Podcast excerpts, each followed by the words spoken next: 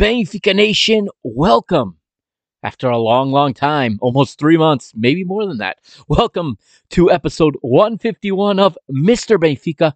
I'm your host, the Mr. Mike Agostinho, back from a long hiatus. Thank you, everybody, for still subscribing to this podcast. Glad uh, you're listening, everyone. That is listening. I am back. It was a um, crazy couple of months for me and that's why I kind of fell off the map there. Also with the World Cup break in there as well, and and my busy season in, in my work, and it is it was the busiest I've ever had, um, to the point of some some real exhaustion this year, and um, well, I'm feeling a lot better now. I'm back on my feet. I'm I am you know, fully recovered and feeling really good. And I am loving this Sport Lisboa Benfica team 2022 2023. I know that um, this isn't the happiest of moments right now in the season. Benfica have been eliminated from the Portuguese Cup by way of a penalty shootout against Sporting Braga, but but I think the team is going to come out of that match stronger than ever or stronger than all season. I really do believe that. I saw so much in that match that I think this team is going to build. This team is tough. This team has an attitude. This team has character, and I think they're going to come back stronger and stronger now. Um, a lot to say in that about that match. A lot to unwrap. I got a lot to say on what's happened in the past uh, three, uh, almost three months. Um, you know, basically since the end of the World Cup, since December 30th, uh, when Benfica returned to play. Yes, there was the Taça da Liga in there. Maybe I'll I'll give my thoughts on that as well. But that to me was was little more than a second preseason. Um, you can you can call what I want. Yes, I wanted Benfica to win that competition because I want Benfica to win every competition. I want to fill the museum with more trophies. Okay. Funny how as soon as our rivals win that tournament, it goes from being the Taça da Cerveja, the beer cup, to all of a sudden it is the Champions League to these teams. And uh, suddenly how much the, that trophy means to them. Um, really, really, really funny when the shoe was on the other foot. When we won four in a row, you know, it was, it was, we were mocked for it.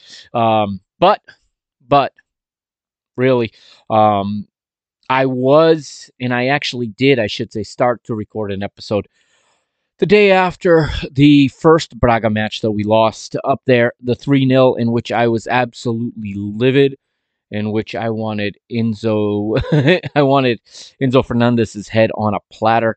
Um, I'm not going to talk a lot about Enzo in this episode. I'm going to save that because tomorrow I'm going to be recording a review of Rui Costa's interview from from the transfer deadline day, uh, where he explains that transfer, and that's when I will unload on Enzo. Um, I'm gonna save that. I'm gonna record that tomorrow, put it in the can, and then I will I will release it at a later date.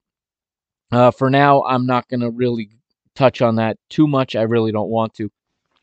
Instead, leave the focus for the guys that are here, the guys that want to be with us, um, and the ones that want to wear our, our emblem and our our jersey.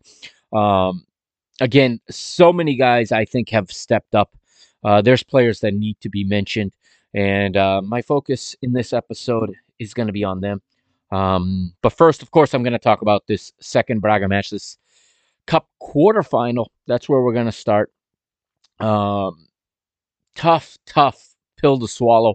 Uh, really could not have asked anything more of this Benfica team in this match other than perhaps to to convert a penalty um, for Aursnes. But let's let let me get one thing straight before we even talk about what happened in this match.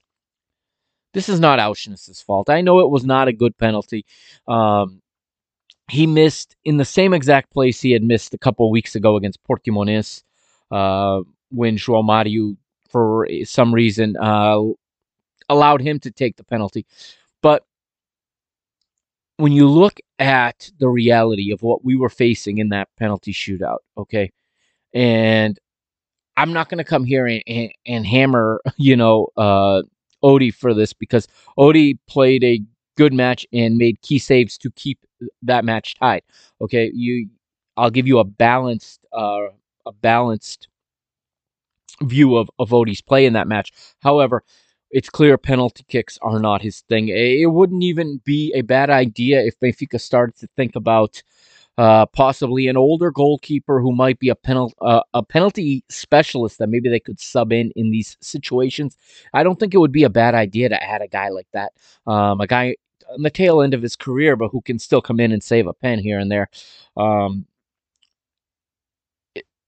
it looked like the only way that we were going to stop a penalty would be if Braga missed the, the goal completely.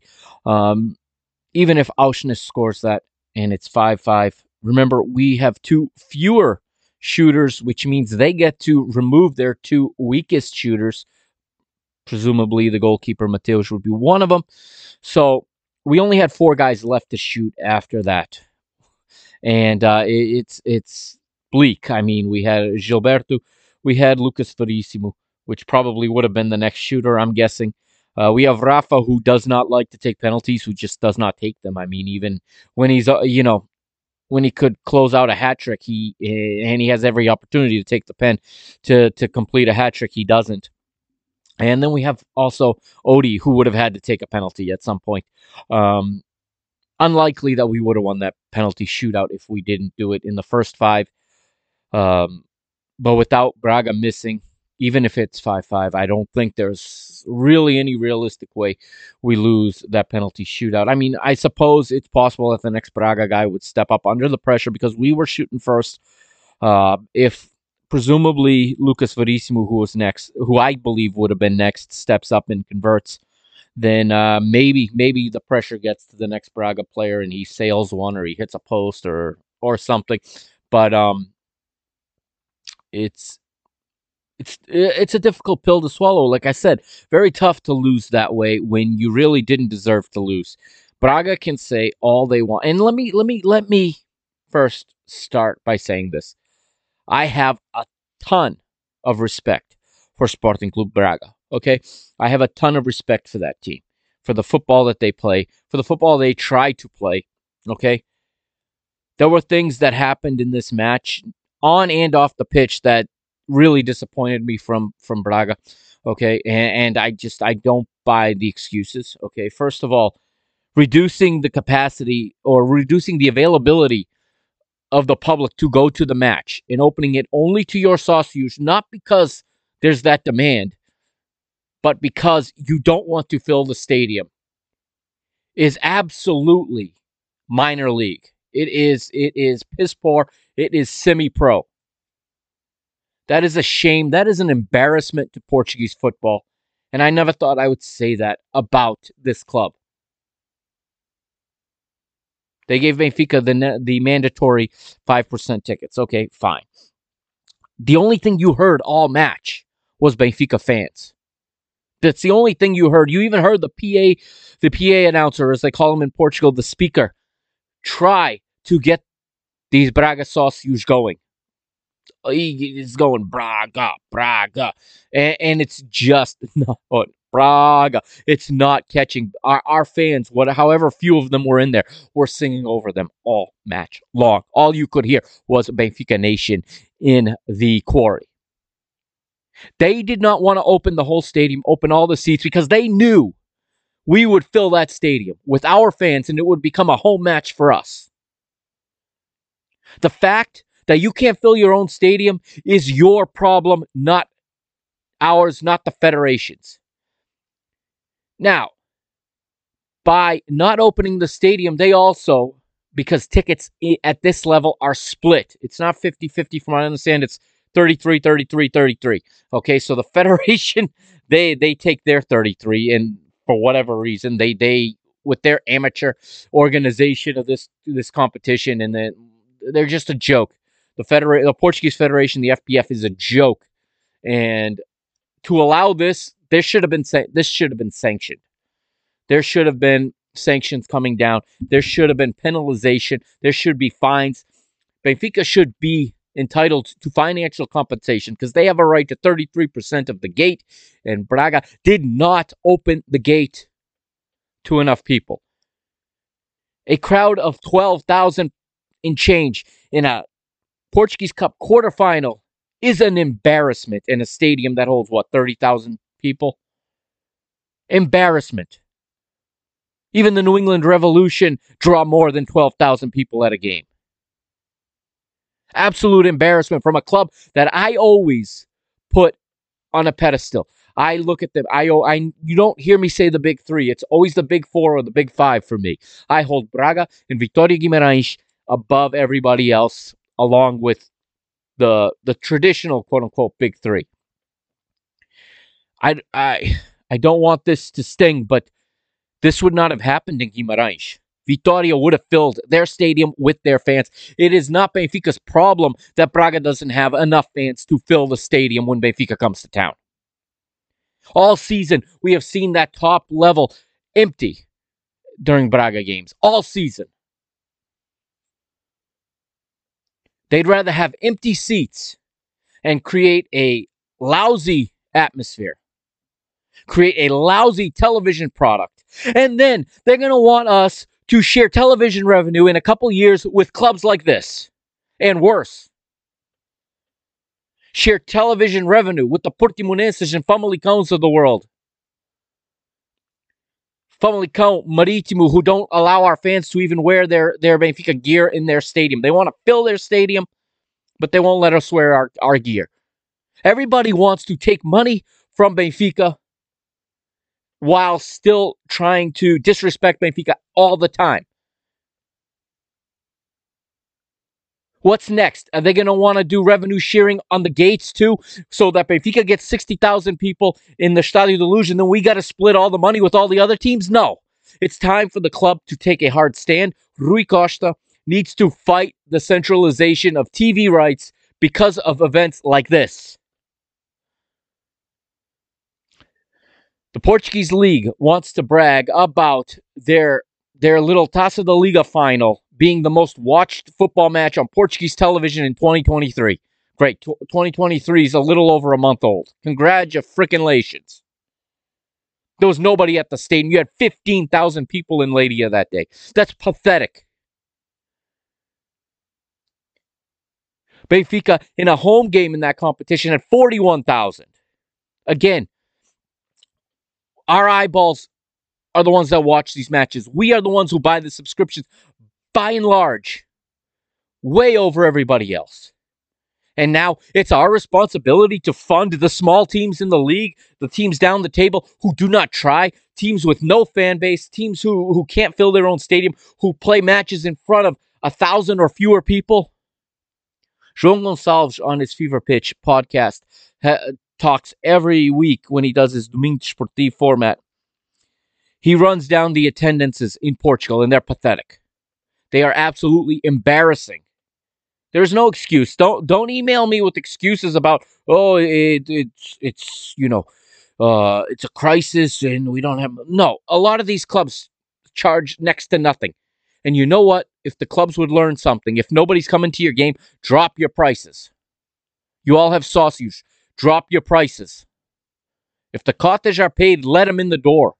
You want to sell TV rights outside? You want to sell this product outside of Portugal? And centralize TV rights? Make a product that's worth watching on TV. 12,000 at a Portuguese Cup quarterfinal is not worth watching on TV. If that was not my club, I would have been I would have easily been tempted to watch something else. I'd rather watch the Saudi league. Their stadium is full. Their fans are, are making noise. 12,000 fans in a quarter final between two of the big four, between two good football teams. That's the part that pisses me off. It's two good football teams. Braga, when they play us, look like giants.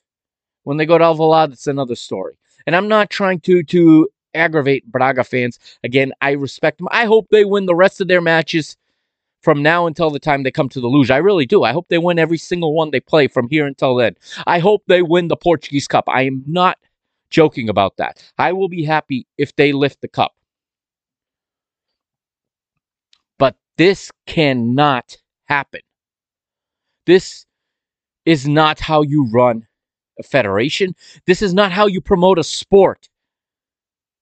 The, these practices are from the Stone Age in this country.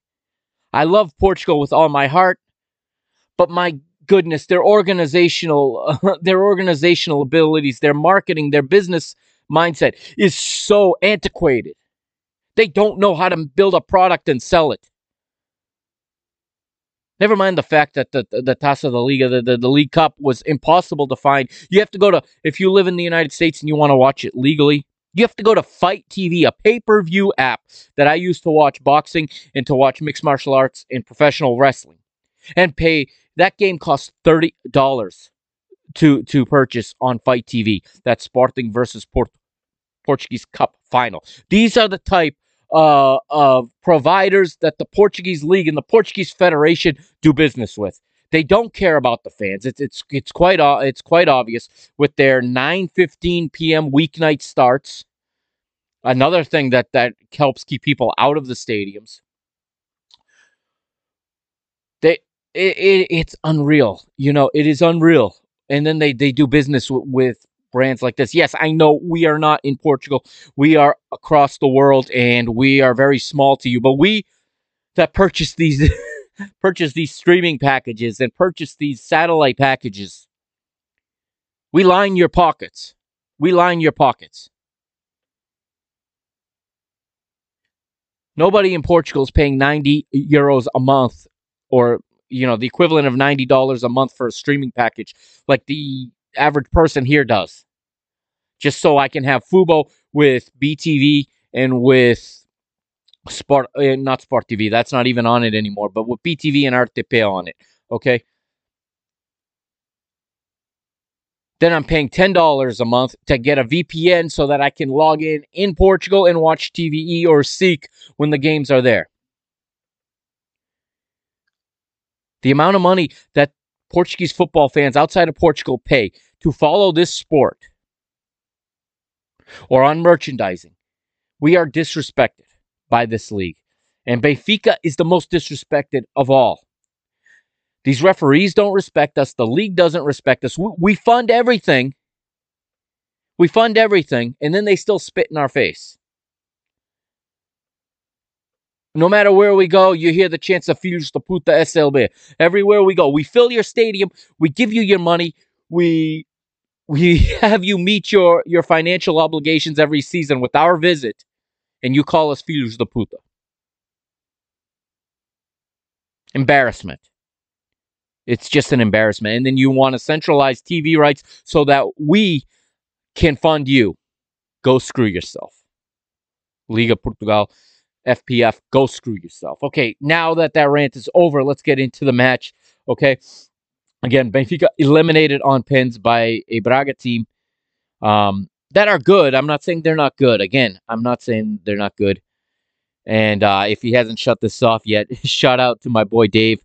Okay, uh, the Braga fan, um, my friend Dave. He he's he's a cool dude, Dave Preda, uh, on Twitter. And um, you know, him and I exchanged some messages after the match, and I I you know, I I told him I hope they go on to win the cup. I really do. I don't want Porto to win the cup, that's for sure.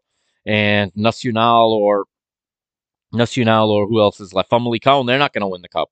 So I fully fully hope that it is Braga at the end of the at the end of this at the Jamor. If that's where they have the final, you never know with these things. Again, the FPF, uh, nothing's sacred anymore for them. They'll sell their souls to anything. Um, I hope they are the ones that lift the cup. Um, but yeah, there's a lot. There's a lot I didn't like about this, and um, for them to say that they it was, you know, they had over ninety, almost ninety minutes of a man advantage. Okay, they scored one goal, and that goal came because it was right after the sending off. Do we go to the sending off first? Do I talk about Gonçalo Guedes' goal? Do I talk about the return of Gonçalo Guedes? It's been so long since I've been on this microphone. Gonçalo Guedes has returned to Benfica. This was a great, great acquisition. it, it is a loan. Um, with the money Benfica brought in with the the Enzo sale, if things go well, fingers crossed, maybe we can convince him to stay. Maybe we can make a purchase. You know, we can buy, we can buy him, purchase his contract from Wolves. Maybe he can stay. He can be a key player for us going forward. Benfica need players in their prime Okay. Benfica need players that are not going to come and get cherry picked by the Sharks. The problem with Benfica's model of going to get players for profit, you know, getting young players and turning them over for profit is exactly what happened in this window. Instability comes in. Uh, they, you know, they come for your player and you're defenseless. Again, I will get into this more when I cover the Rui Costa interview. I will unload on Enzo. Don't you worry. Okay. I'll completely unload on him. But um, again, I think the key, what I like about right now where this team is, is we have some key guys like João Mario, Rafa, and even Aursnes who are in the peak of their careers. Okay. They're in the peak. And I don't see them. Well, I definitely don't see the two older guys getting, getting, uh, you know, picked off by the Sharks. I think Rafa and and João Mario are going to play the rest of the their top form football with us. Okay, um, I think that Aursnes, we have a good chance of keeping Aursnes for the long haul as well. He uh, he's a fantastic player. I know he missed the penalty that ended up ending this match, but I really think that he he is just such a good, smooth, consistent player. I'll take him any day. Uh, right now, Fredrik Aursnes is 27, so he is also in the prime of his career. Okay, I think we can keep him for four or five years. Rafa's 29. Okay, Rafa is 29. Um, João Mario is uh, pulling it up here. João Mario is 30. He's got one or two more top years, I think, in him as well. Listen, he's 30. He's peaking. He's having the best year of his career right now. I like that. Okay, those three guys I think are going to be crucial going forward. Um, we know that that at some point Gonçalo Ramos is going to be sold. Okay, we know when it's we know at some point Antonio Silva is going to be sold. We know at some point um, Otamendi is going to be too old, right? He's a great leader. He's he he's my captain, my kind of captain. I can't tell you how strongly I feel about Nicolas Otamendi as captain.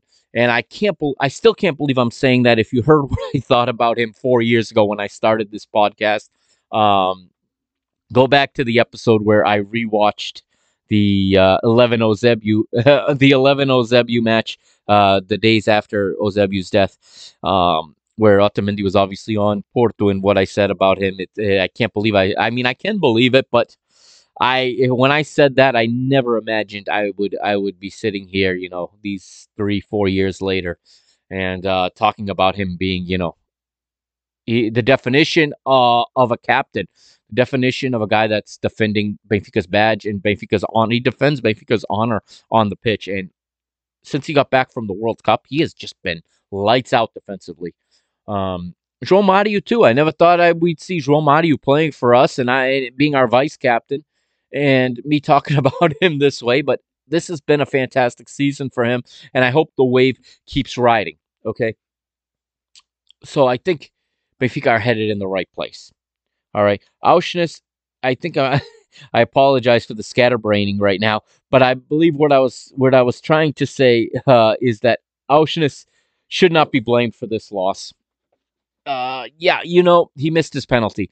Um, maybe he shouldn't be taking pens going forward. But between the lines in the 90 or 120 minutes, he is lights out. He just, everything is so smooth. Everything is so well done. And I think if we keep this core together for a couple more seasons, we can really get on a wave here and really start to build something while we start to include the newer guys, you know, one at a time and not what we did in the past where we sell everybody and then go all young for a season and lose. No, we bring them in gradually and you know we go forward with it.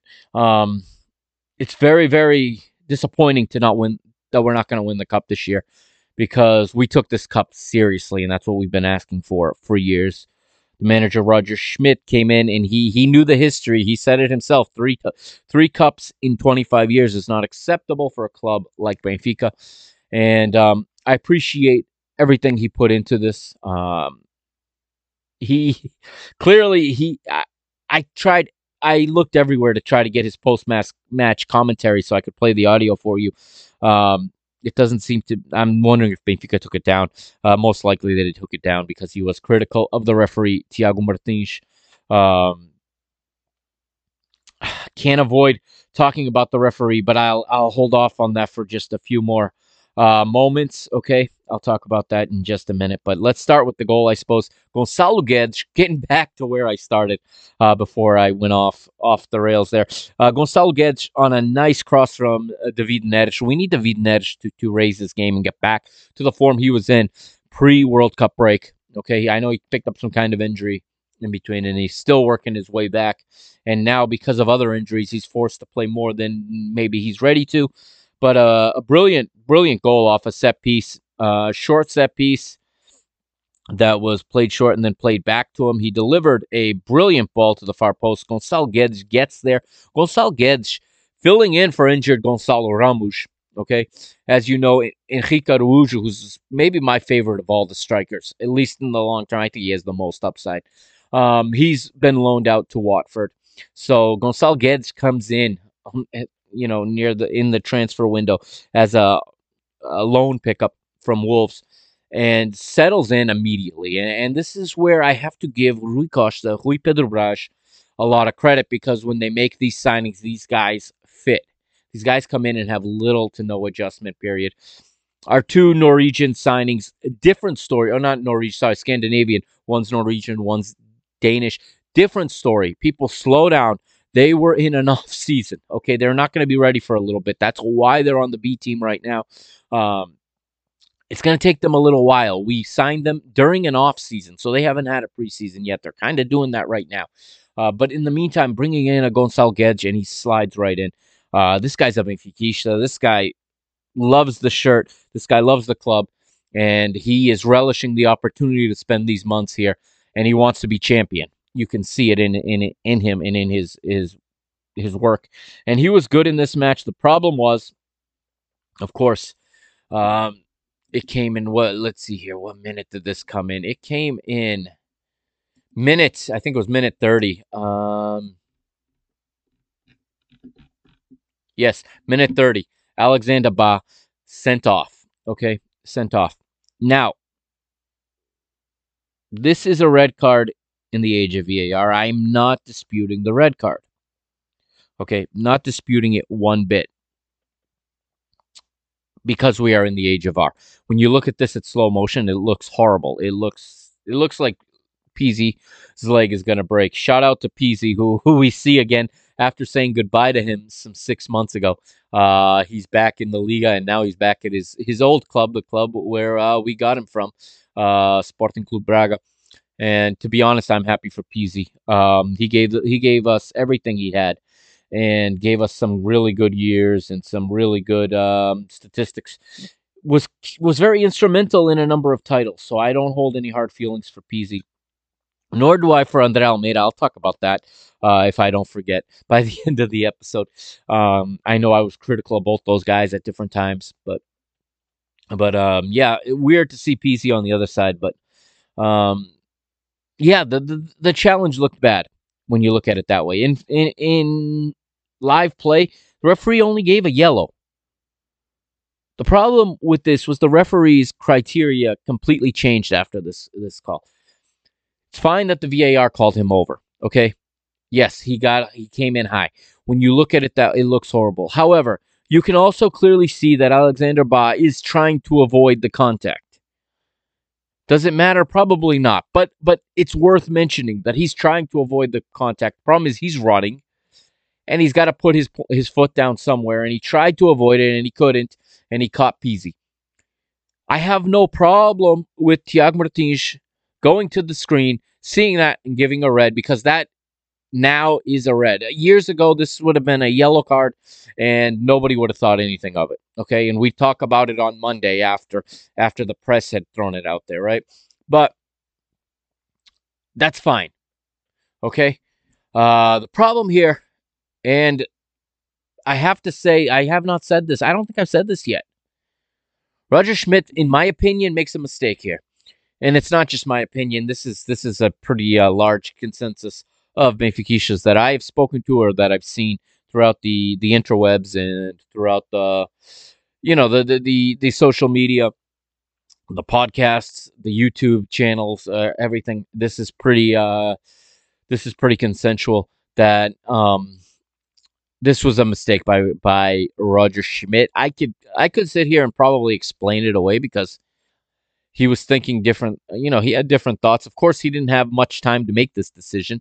Uh, what he didn't want to do was pl- was be without a right back, have to put João Mario or Aursnes at, at right back. He didn't want to do that, or yeah, those are the only two probably that could have gone there. Um, so he chose not to do that. Maybe even Neres. You can't. You don't want to put Neres at, at right back either. So he brought in Gilberto. Fine. My issue is, is taking off Gonçalo Guedes, and here is why. I understand the thought process. If you if you don't if you don't hold, and this is maybe this was the spot uh, of the assistant because this is where I when I was still coaching. This is where I would grab the the head the head coach and be like, hold on, hold on, hold on. Look at what you're doing here. What happens when this happened? What happens with first thing I would have said in the spot of the first assistant, okay? And this happened a few times when when I was a first assistant, you know, and a guy gets sent off and he's about to the manager's about to put in somebody and about to take someone else off and said, "Hold on. What happens when they draw? What happens when they pull level and we got to go get a goal?" Okay? I would have said to Roger Schmidt, "Are you prepared if we concede to have to hold on to 1-1 for the rest of the match? It's going to be very very hard against a team of this quality to get too many scoring opportunities. I would have kept Gonçalo, Guedes on for the reason of his versatility. A guy that can play multiple positions when you are playing down a man is like gold. Okay, that's why. That's why, for example, Chiquinho stayed on. Right, is because Chiquinho can play anywhere in the in the midfield lineup anywhere. If you play with the midfield four, he can play anywhere in the four in the midfield in this emergency situation. Um, Tino cannot. Florentino can play in the six. You're not going to move Florentino out wide. You're not going to move him to an eight. Okay. Again, that's why moving forward at halftime, Tino came off and not Chiquinho because Chiquinho can, if the game calls for it, can can can move to another spot in the midfield. Gonçalo Guedes can do that in the front. He can play at striker. He can play in the as a right winger. He can play as a left winger, or he can play as a ten if necessary. Now you're going to lose one man. I had preferred it have been David Neres, like most people. That that seemed to be the, the correct choice. Of course, Roger had about 30 seconds to make this decision, but I wish that the assistant coach had maybe uh, uh, had him hold him hold on for a minute. He didn't. Um, this and I think, and again, shout out to my my friend Dave, the Braga fan, because he thought what he thought from his perspective on the other side of the the the coin was that he was thinking that he was keeping Nerjan to exploit Sequeira, and then Sequeira did a, a good job marking him. Possible. Okay, I didn't think of that. Pause. I'm thinking more of. I was thinking less of matchups in this point and more of versatility, more of you're going into a counter-attacking game now, okay? And you need guys to make different runs. David Neres playing as a striker, which is way out of his element, despite his pace, despite his dribbling ability, um, would be very easy for him to get disconnected, in my opinion. Whereas Guedes has the ability to drop deeper, to come get the ball, to come and look for for teammates in support and to try to keep the ball, right? Really, ideally, you want to hold up a player in this situation when you're going to go down to 10 and play with one up top. So the substitution is made. Gilberto comes on. Before the defense can even get organized, Antonio Silva, maybe needlessly, I don't know, I have to rewatch it perhaps, but I remember him being under very little pressure now, perhaps it wasn't under a little pressure. Now that I think of it, it was a cross that was being whipped in, and he headed it out for a corner. But I do believe there was a Braga guy coming in at the far post that uh, could have been very dangerous if he hadn't have done that. But it, nonetheless, Antonio Silva concedes the corner. We still haven't figured out our back four in this 4-4-1 that we lined up in. It, it felt like almost it was three minutes after the substitution. Okay. Um, and Gilberto loses his mark. And if you look at it, João Mario also loses his mark, but Gilberto especially uh, looking around, trying to figure out who his mark was. Uh, the communication was was was lost. Perhaps some of that is on Odi, some of it's on Otamendi, maybe. Um, this is when it's very very dangerous. When you've made a substitution at the back, is that first set piece because this new player hasn't been dialed in. He hasn't been in there at this point, and he, you know, and here's what ha- he ends up being the guy that gets beat because of this.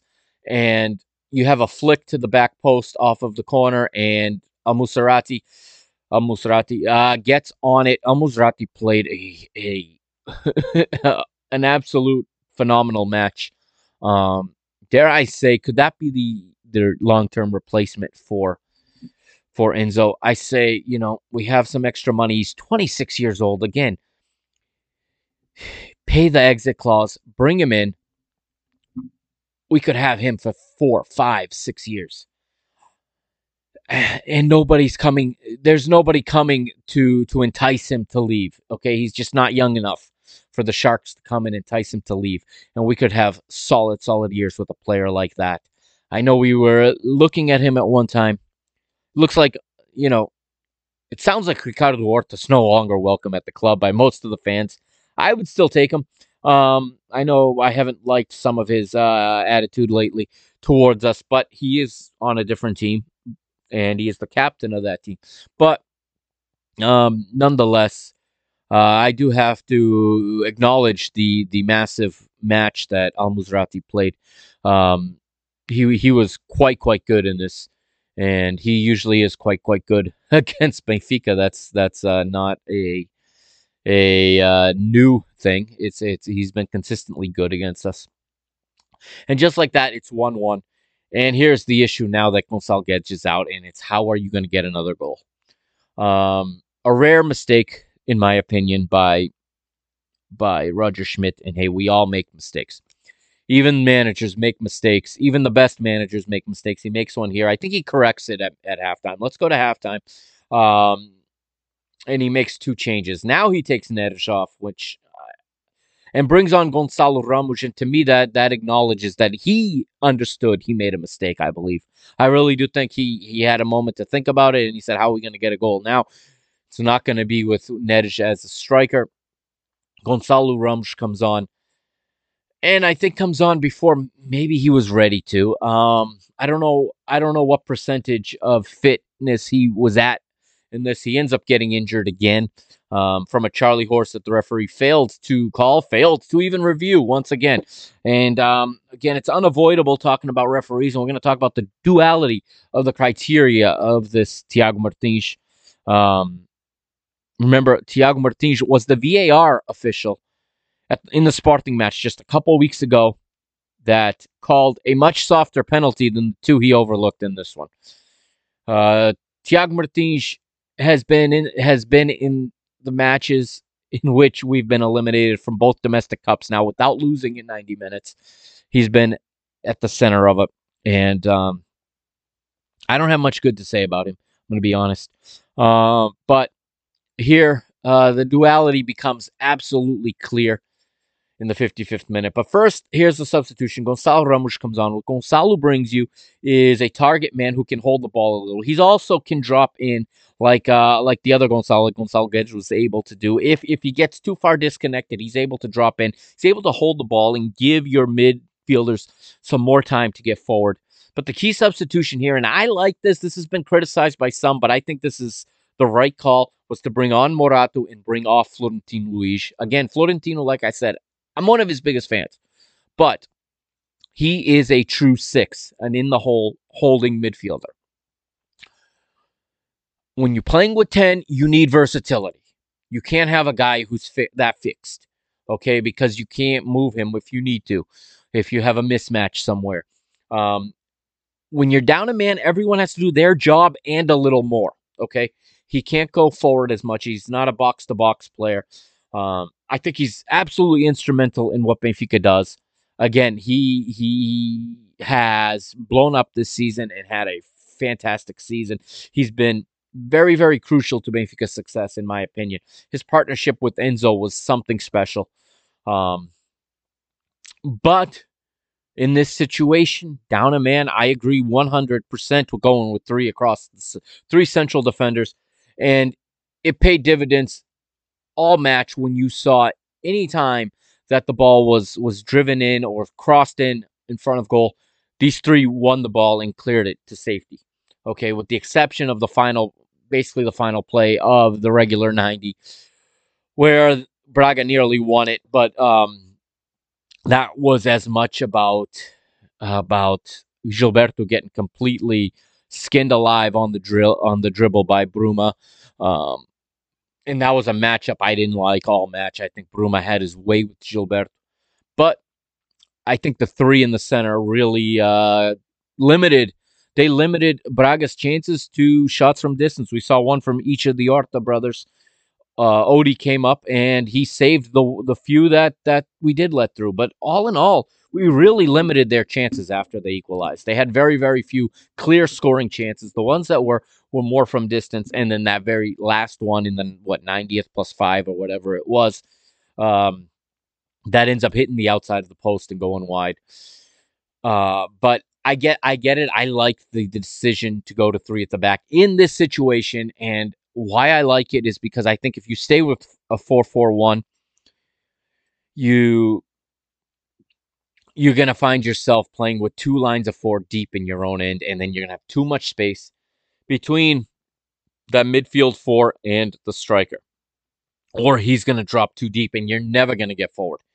With three central, it allows the two outside backs to become wingers, and, and it does allow, and they did, and Gilberto, but more so Grimaldo, were able to get forward um, and get a couple of chances. We were able to control the game without the ball. The first 30 minutes when we had 11, that was some of the best football Benfica have played in the entire season. This look, I do believe, and I, I know that we'll never know. But in a parallel universe where where that yellow card stands and isn't overturned, or in a parallel universe with no VAR, I think we win this match three or four nil with all due respect because we were just on top of them. They had no solutions. We were playing at will, moving the ball, cutting them up. But then that happened, and uh, they they got a second wind, of course, and we lost a lot of our our dynamic. But here, I think we recovered some of it. Though we no longer were going to be able to get as many dangerous chances going forward, we were going to wait for that counter that we could hit them on. We're to wait till they got sucked forward, um, looking for a, a go ahead goal, and then we could hit them on the counter. Um, Florentino doesn't make sense in that. To sit in front of a back three makes no sense to have him there. That's why uh, he comes off, like I said, and you see Chiquinho. In my opinion, this was the best match I've seen Chiquinho play for Benfica.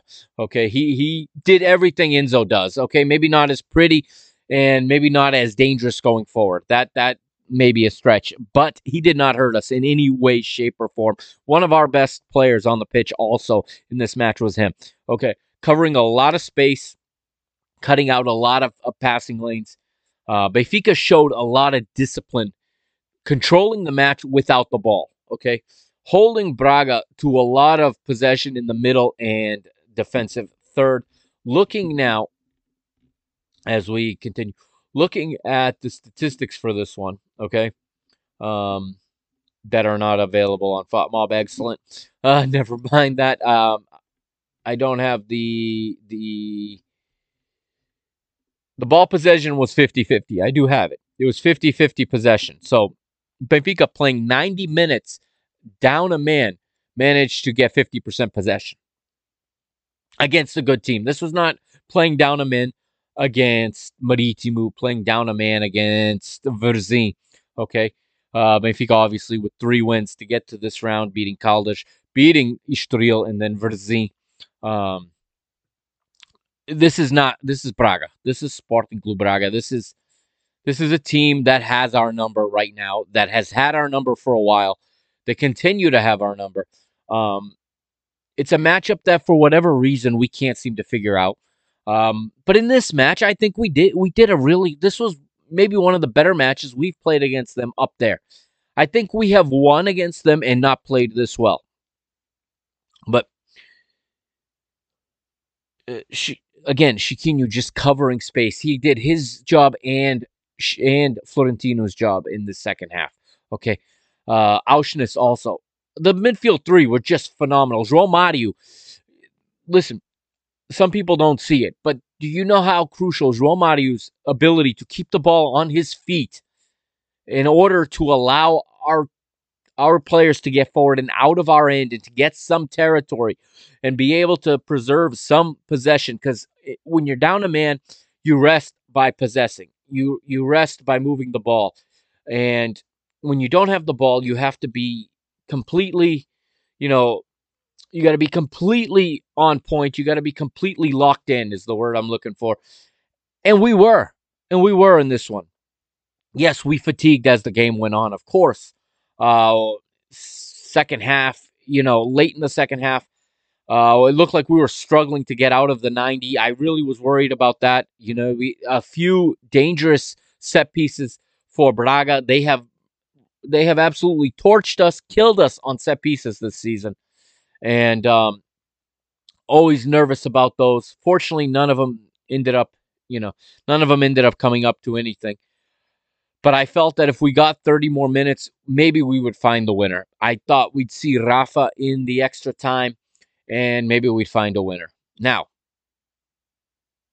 I have skipped over the penalty call uh, penalty kick that by the standards of Portuguese football is a penalty because this referee sent as the VAR official sent the referee to the monitor to see an identical foul identical two weeks ago at the Stadio de Luz and to call it a penalty.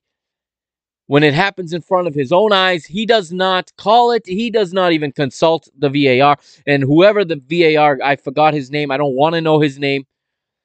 He he's a referee from the from the AF Port, from from the AFP, from the Associação do Porto. So right there, that's already a bad start. And um, he doesn't call him over to see this. This is a penalty. In Portuguese standards. If it I would I can live with that not being a penalty if I don't see it with my own eyes being called against us and being called in favor of some other unnamed blue and white striped teams. They get penalties like this all the time. Not to mention what Ba did, Wendell has done a number of times, and he does not get sent off. VAR, no VAR doesn't matter. VAR only comes into play when it's convenient. Someone explain to me how VAR does not intervene in in Račić's stamp on Aursnes in the 55th minute. Someone explain to me how it doesn't intervene in, in the first half would be penalty, possible penalty. And then again, it doesn't intervene in what was it, the 90th minute and change when Gonçalo Ramos takes a Charlie horse. There's no question about it. Yes, the Braga defender, I forget which one it was, has his, his foot firmly planted on the ground, but he does he does put his knee out just enough to, to take him down. And clearly it's a Charlie horse that is enough to take him out of the match. Anyone who's played this game and taken a knee to the hamstring or to the side of the thigh knows exactly what that feels like, and you're not playing anymore if, if it hits just right. Neither one of those was reviewed by the VAR. Why? Because they would have have to give him. They would have have to give the penalty based on the criteria they have created. Based on what we see week after week in the Tugão, it doesn't matter what the foul is. It matters what team it goes against. And this is nothing against Braga. Braga is not to blame for any of this. Sporting Braga is not to blame for my frustrations with them. I already vented, most of them off the pitch. This is not their fault. They they got to play the match. They're not going to sit here and tell the referee, "Oh, that was a penalty," obviously, or "Oh, I stand. I should also get it." No, they're not going to do that, n- nor should anyone expect that.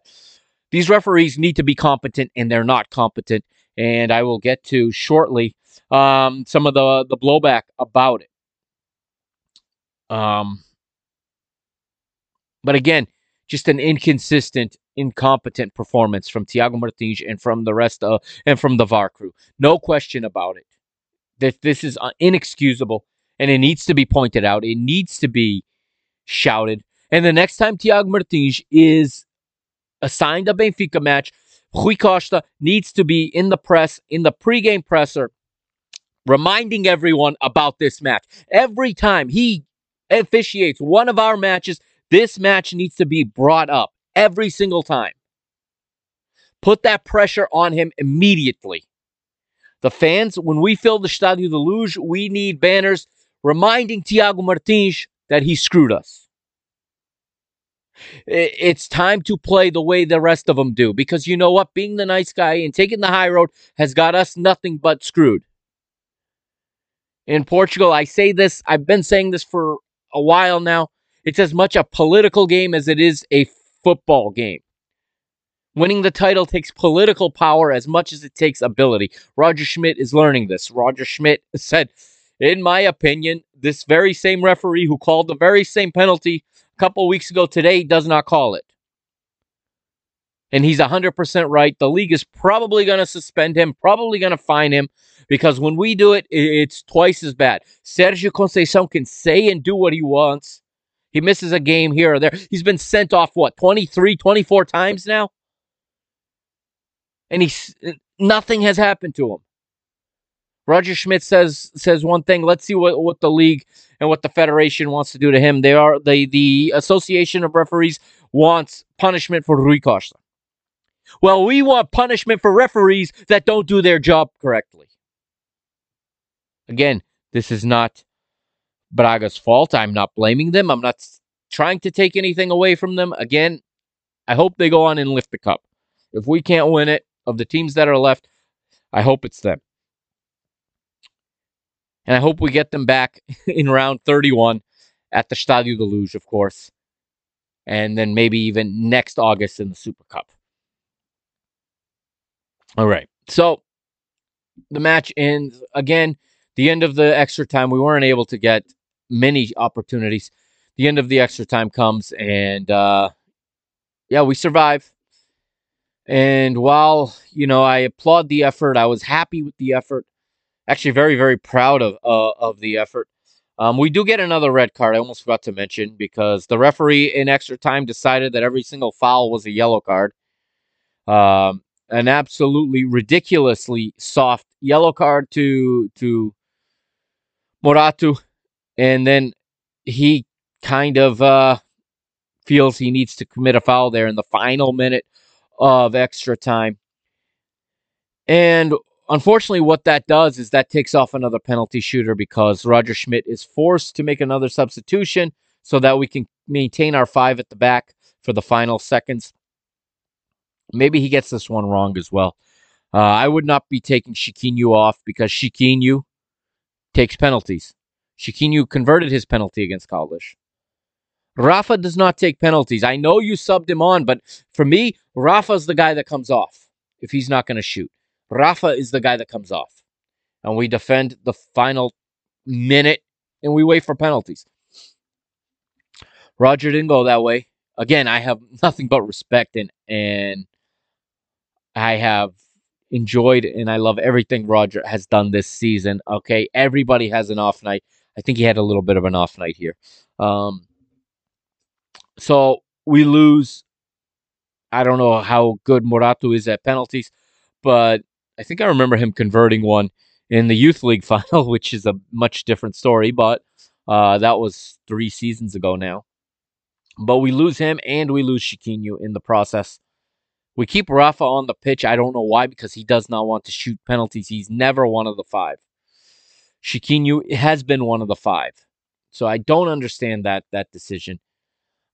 Again, Aursnes is the one that misses, and he probably shoots fourth anyways. I think Chiquinho would have shot fifth. Maybe Antonio Silva would have been the one that doesn't shoot.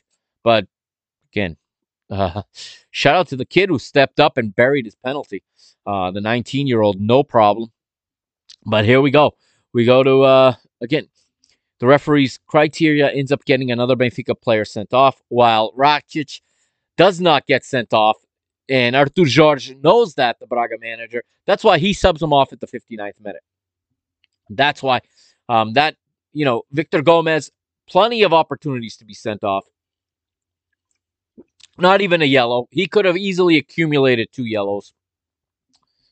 Niakaté and Tormena, same thing. Braga somehow end up with, you know, with 11 men and uh, duality of criteria. What's yellow for one is not for the other until extra time where every single foul was a yellow.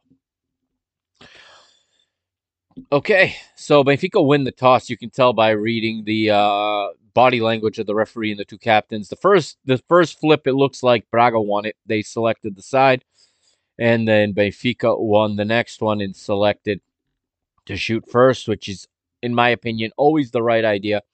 Um, João Mario, the normal penalty taker, steps up first. Perfect penalty, full of confidence, and sends sends. Uh, is it Matheus name? I should know the yeah Matheus the wrong way. And that Matheus is one long, long goalkeeper. I mean, um,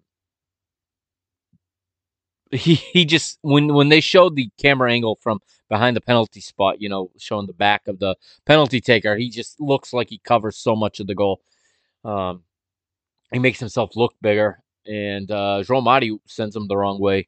Ricardo Horta steps up for Braga. He scores, and I think this was the closest that Odie got to saving one. Uh, but he just put too much on it. It gets by him. Otamendi steps up, the captain, and I don't know if I I don't remember him shooting a pen in the World Cup. I don't remember him being one of Argentina's penalty takers. Um, I had no idea what to expect here, and I said, "Oh boy, the center back right already." Uh, but he steps up and perfect buries it with with force low and in the to the goalkeeper's right. Benfica stay up 2-1. Um, Álvaro Djaló steps up for uh, for Braga. The youngster finishes his. And I think this is the other one that I thought Odi might have had a chance to save, but he just couldn't reach his hand out in time. Um, which is, is is strange how a goalkeeper who is a decent to good shot stopper and has matches where he's a great shot stopper is unable to really move his hands to make the save. Uh, 2 2. Antonio Silva steps up, and I am nervous. This is a huge spot to put a teenager on. He he might look a little nervous, but he steps up and he hammers the ball into the corner, sends Matheus the wrong way.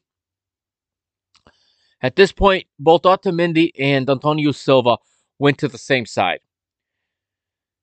This is something I used to tell penalty takers to pay attention to.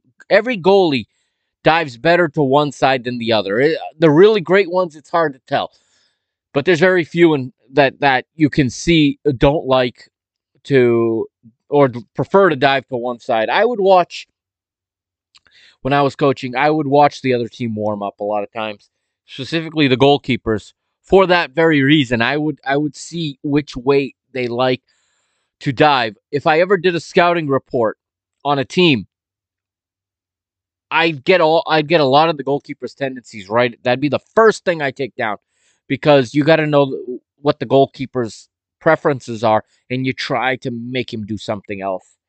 Um, more on that in a minute. Andre Castro steps up, confident, sends Odi the wrong way. 3 3.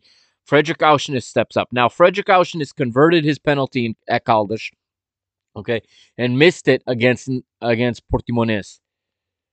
I don't remember if he shot. I believe he's shot to the same place both times. Now, goalkeepers today, if you've taken two penalties, they know where you put both of those penalties when they step up. They prepare for these knockout matches that are going to have penalty shootouts. A goalkeeper knows where the penalty takers like to sh- like to kick the ball. This is why today you see so many goalkeepers save penalties. Emiliano Martinez at the World Cup knew every single penalty taker that stepped up, and he knew how to play the mind games even better. He had an unbelievably uh, athletic ability to to fly across the net, as well as very good body reading skills and just knowing, having studied well the penalty takers. And Aursnes puts the ball right where he put it the other two times. A big, strong goalkeeper, a long, big wingspan goalkeeper like Matheus, when he already knows where you're going, very hard to beat him.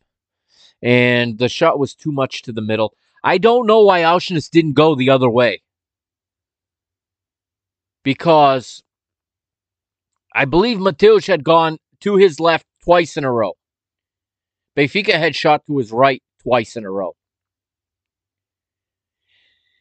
Aursnes knows he's he shoots to the goalkeeper's right. Matheus knows that he shoots to the goalkeeper's right.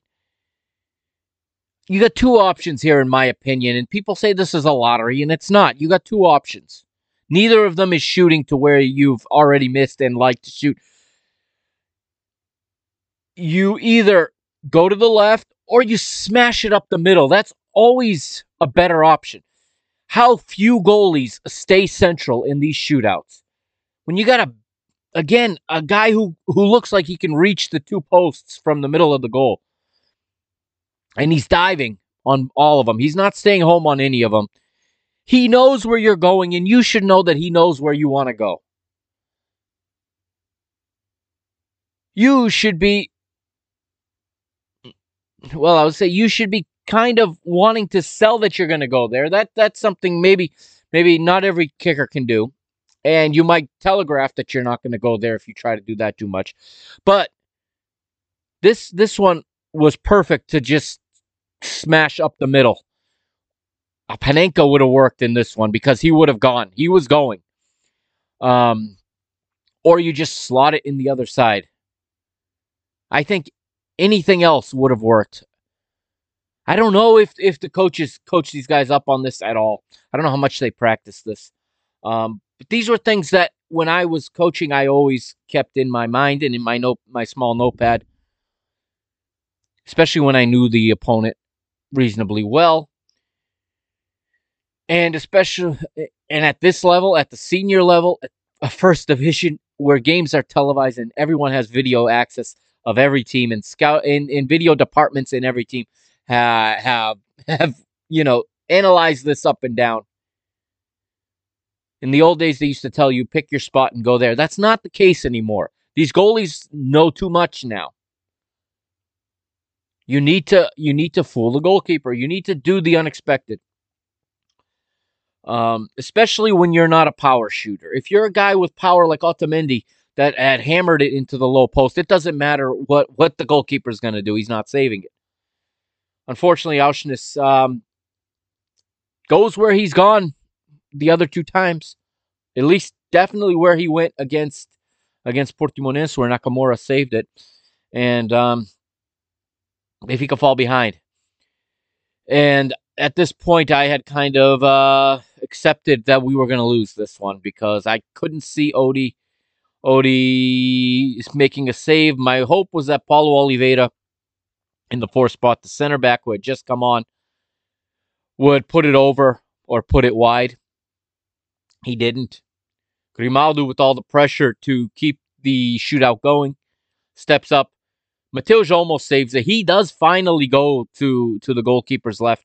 Matheus guesses correctly, knowing that he's good, that that Benfica, you know, have uh,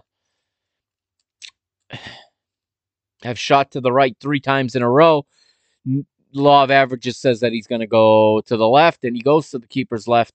But it's a well enough taken that it goes into the goal. And, um, well, Al Musrati steps up, and Odie's helpless. Braga win. Uh, tough way to lose. Tough, tough way to lose. Benfica fans uh, almost immediately starts singing amo Benfica, la la la la. And singing Benfica amor da minha vida to salute the players. The players salute the fans. You don't get that on TV because, again, the cameras don't even show that there's Benfica fans there, even though you can hear them. They make it seem like they're not there. There's so many empty seats, it's hard to find them, but there they were. And, um, yeah, Braga's celebrating with the handful of people that are there. They kept everybody else out. But congratulations to them. Uh, they they did what they had to do. Again, not their fault that the referee completely ruined this this good match between two good teams. In the end, Unfortunate, Benfica won't be going to Jamor this year if the final's even going to be there. Again, you never know in Portugal. They change things at the last minute. If the godfather of the North uh, permits, the final will be at the Jamor. But, uh, and you know who I'm talking about when I mention him. But, uh, yeah.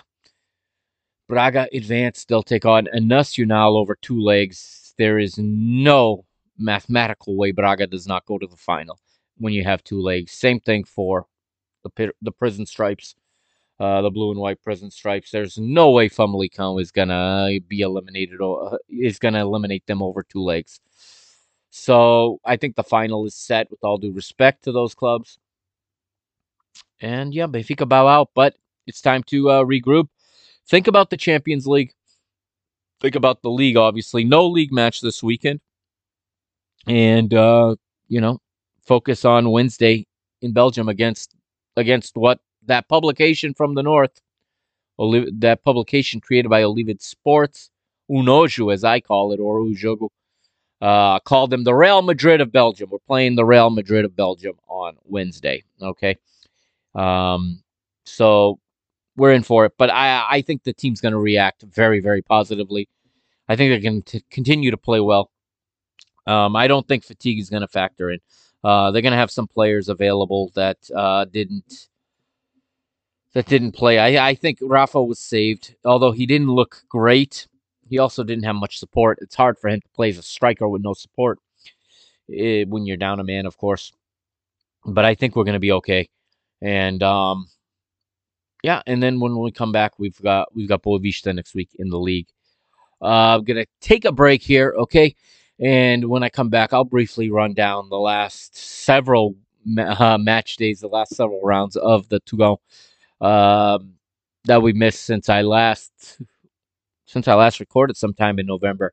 Um, I know the last match I didn't talk about the the Gil Vicente match before uh, the World Cup break, so I'll pick up from there. I'll just run down some scores and uh, some bullet points on the performance um, before I take a break, I'm gonna I'm gonna actually hit some of the reaction um, to the obviously fallout of the match. Rui Costa direct criticism of referee Tiago Martins. I obviously support this one. I've been calling for this for three years. I have been calling for this for three years. I called for it from our former president who did nothing, said nothing, allowed everybody to step on us, and just counted his money in the bank. Um, this is exactly where we need to be. I know not everyone agrees. People want to be political. I say political correctness out the window. Political correctness does nobody any good anywhere. Never mind in football. It's time. It's a. It, it has reached a point where enough is enough. And I totally agree with and support him both in the press and face to face like he did. The video's all over YouTube. Go check it out. He gets right in Tiago Martins' face and says, "Fushed too. It was you who called a who who called a referee to the monitor to call a penalty on an identical play that today he did not call. That is inexcusable. That is inexcusable. A couple of weeks ago. Inexcusable. I totally support that. I support Roger Schmidt saying it as well suspensions and fines be damned. Okay, the club should just pay them for them because it's true. And the the structure of the club, the board of the club needs to be vocal and needs to be very very hypercritical of every single referee we get from here on in. Nobody comes to our matches feeling comfortable from now on. And maybe this is a club wide, maybe this is a club wide um, policy now because in today's BT match earlier today, um, Luis Castro did the same thing. He hammered the referee, and, and rightfully so. He he sat there and listed every time that the referee they had today had refereed Benfica B. He he listed off the points he cost them with goals that should not have counted or with calls that were wrong. And I know, again, this is going to offend referees everywhere because if you ever look at a message board, anytime you offend, anytime you criticize a referee, the entire referee fraternity jumps down your throat and tells you to take a whistle. Well, guess what? We're talking about professional football here. We're not talking about kids. We're not talking about volunteers. We're not talking about, you know, part time referees. These are professional referees. And there's a there is a lot at stake. There is money at stake. There's prestige at stake. There are points at stake. There are, you know, places in the next round of competitions. And this is not acceptable. And Luis Castro completely 100% right. I 100% stand behind him. Suspend them if they if they might. Just don't let them do it. Don't let them continue to to be this poor. Okay, just because they're afraid of the Godfather from the North, just because they're afraid of that piece of garbage that runs that garbage club up there, and you know who I'm talking about. And uh, funny side note: uh, during the World Cup break, break, I got my first one star rating uh, for the show, and I know who did. I know who did that. I know exactly who went in there and clicked a one star rating. Thank you. It. I don't care. I don't care. My show is not for you, and I'm right on top of it. But um, again, Luis Castro, I applaud. I applaud him. Uh, coming out on referees, and we need to do it from now on, whatever the consequences may be. Don't have players do it. I prefer it not be coaches because we need coaches. I'd prefer the clubs, you know, vice. They have 152 vice presidents. Take turns getting suspended and going to matches and slamming referees. That would be my battle plan. Okay, we just we just raked in 40 minute 40 million up front. Let's let's use some of that on fines, taking down referees and making them uncomfortable. Let them know that we are going to call out their mistakes, especially when it's incompetence and it's not an error.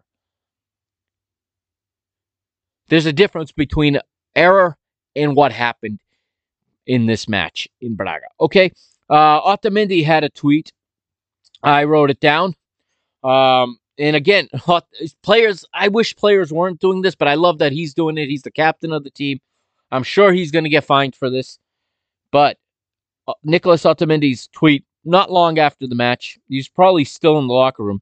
Sinceramente, continuo. I'll read it in Portuguese, then I'll translate it. Sinceramente, continuo sem entender os critérios da decisão para um lado e para o outro. Since, he says, sincerely, I can. I continue to not understand the criteria for these decisions for one side or for the other. This tweet had 31.3 thousand likes, six thousand three hundred retweets, and one point one seven million views. This is what Portuguese football wants to be. This is what we're going to make it. We will we will humiliate them. We are big enough. Grimaldo also took to it, but however, he deleted this tweet, but it was up for a moment. And João Mario even João Mario even retweeted it, which I thought was funny with the praying hands. I think he he put or the uh, raised hands emoji, but it's Grimaldo. And notice that these players are tweeting in Portuguese and not in their native Spanish. Há momentos para fazer autocrítica, mas hoje, uh, mas não hoje, excuse me. Um, fazemos tudo para passar a eliminatória, mas foi muito, what did I write? Muito complicado a jogar com inferioridade desde o início. Agora temos que continuar para atingir os objetivos que faltam. Juntos contra todos, carrega Benfica. Translation from Grimaldo. There are moments to make a self criticism or self assessment. Today was not one of those. We did everything to advance. But it was very complicated playing with a numerically in you know playing uh in inferioridad, inferioridad tough word for me to say there uh numerical in you know numer- reduced I, I can't I can't translate it perfectly right now. My brain is is not working at, at its best. But um working at a numerical disadvantage we could say since the beginning he didn't say since the red card he says since the beginning because he's t- because it's true. Even when we had 11, it was 11 verse 12, 13, 14. Now we have to continue and work towards obtaining our ob- our objectives and um, that are left to, to conquer, he, as he says. And then he says, together against everybody. Sounds familiar. There, there's a nice expression that the team that's always benefited likes to convince themselves and their Neanderthal fans that uh, they're contra tutti, contra todos, which is the most ridiculous statement when you have are as benefited as they are from everyone and anyone. And then he finishes with Benfica. I don't know if that was meant to be a jab, but he took this down and then just changed it in, you know, gave the generic uh, we can do this team we'll we'll come back better. Okay that's uh basically enough that's an hour and 15 minutes on this match. I obviously cannot make up three months of dead air in one episode. I'd be here all night and you'd be listening for over for weeks if i did that. This turn into an audiobook in itself. But because this is an audio history if you will an archive it will become an archive someday of the of each season. I will after the break uh, recap or just run down the results that I missed and give my thoughts on you know the performers and and again there won't be any Enzo talk today. Um, I've got much more to talk about. That that I'm gonna. Don't worry, that's coming. Um, but I'm gonna take a break here, and um, I'm gonna play for you guys in this break a short trailer for a new podcast I have coming out this year.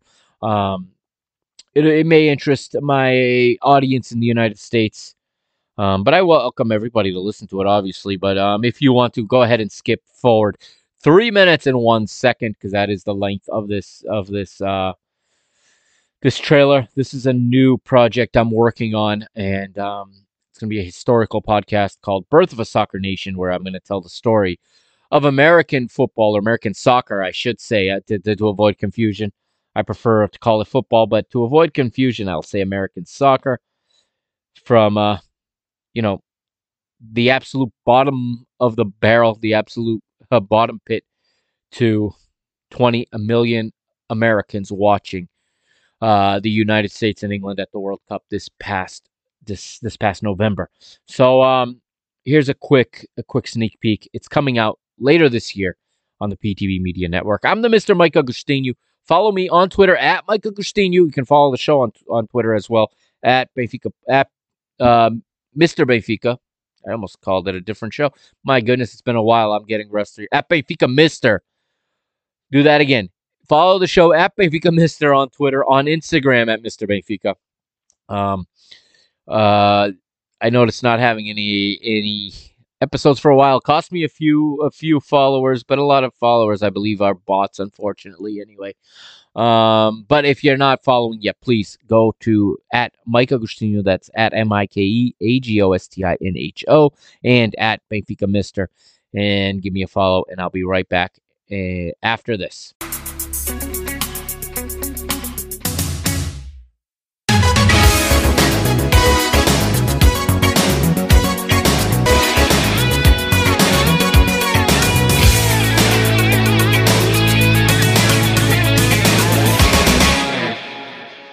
What's up, PTB Nation? This is the Mr. Mike Agostinho, and I'm here to tell you about a brand new podcast coming your way from the PTB Media Network. You know, every weekend in America, American soccer slash football fans, whatever you want to call the sport, tune in to their favorite leagues and watch matches upon matches Every weekend, upwards of 100 live matches are available on television and on streaming in the United States of America. But did you know that that was not always the case? Did you know that there was a time where soccer was completely obsolete on American television? There was a time when the national team played World Cup qualifiers at high schools. There was a time where there was no English Premier League on Saturday mornings the only professional game played here in the United States was played indoors. Hard to believe when just this past Black Friday, nearly 20 million Americans tuned in to watch the United States and England at the FIFA World Cup. But that was a pipe dream at the timeline where we start this podcast back at the end of the NASL when it looked bleak, when the United States did not get the bid to host World Cup 86 where college soccer was something uh, of an afterthought, uh, where soccer players went and decided to kick for the American football team because there was no future in the sport. I'm taking you back there and we are going to relive it because it's important to know where we were before we can go where we're going. Birth of a Soccer Nation is a new podcast for the PTB Media Network. It's dropping in 2023 on the Parking the Bus podcast feed. We'll rewatch classic matches, throw in a documentary or two, some newspaper articles, maybe some magazine reads as well, and we'll relive the growth of the game from the bottom up, the underdog story, so we can understand just what it means to be an American soccer fan today and just how hard it was to get here. Listen to Birth of a Soccer Nation wherever you get your podcasts and find it on the Parking the Bus podcast feed. Follow the PTB Media Network on Twitter at PTB underscore media now and be alerted when the first episode drops in 2023. Welcome back to Mr. Benfica, episode 151. All right, for the sake of for the sake of continuity and for the sake of historical uh, accuracy, you could say, let's recap quickly or run down the results uh, that were not covered in the podcast during this huge hiatus. The last episode, 150, was actually after Benfica had beaten Maccabi Haifa to win the group in the UEFA Champions League. Oh, how highly I spoke of Enzo. Not in that episode, but in previous episodes. I, it's uh, it's going to be cringy to go back and listen to the way I spoke about him earlier in the season. Um, if only I had known, especially the part where he said that he was going to, you know, he wanted to use our club as a trampoline, and I totally downplayed it, thinking we'd get at least a season out of him. But anyway, uh, we had beaten Maccabi Haifa 6-1 in in uh, Haifa in Israel. Uh, that was the last time we talked. So the next match, four days later, was for the Portuguese League, the Liga Portugal in Estoril. Um, and we went there and we won five to one over Estoril. And let's see here, the goal scorers on that day were Petar Musa, Antonio Silva, Antonio Silva with two, João Mario, and Mihailo Ristić. Those were our five goal scorers that day. The Estoril goal scored by Sergio Andrade in the 90th plus one. Oh, I hate giving up clean sheets at that point in 90 plus one, but a very dominant, dominant performance. Knowing we were going to play Estoril again three days later in the Portuguese Cup, um, we went to Estoril and won 1 0, a different performance, a different group. Uh, Estoril uh, made a lot of adjustments, but David Neres was good enough to get a goal in the 66th minute. That's after Estoril were down to 10 men with a direct red for Chico Geraldes. Uh, Benfica advance there. And then the final league game before the break on November 13th, Benfica hosted Gil Vicente at the Luz we would win that one 3 1. Um, goals from João Mario from the penalty spot in the ninth. Uh, Fran, Fran Navarro, the soon to be Porto player, would would equalize from the, his own penalty or from the other penalty spot in the 17th. But then Gonçalo Ramos with a double and starting his real spike of form that landed him at the FIFA World Cup, where he would get a historic hat trick in the round of 16.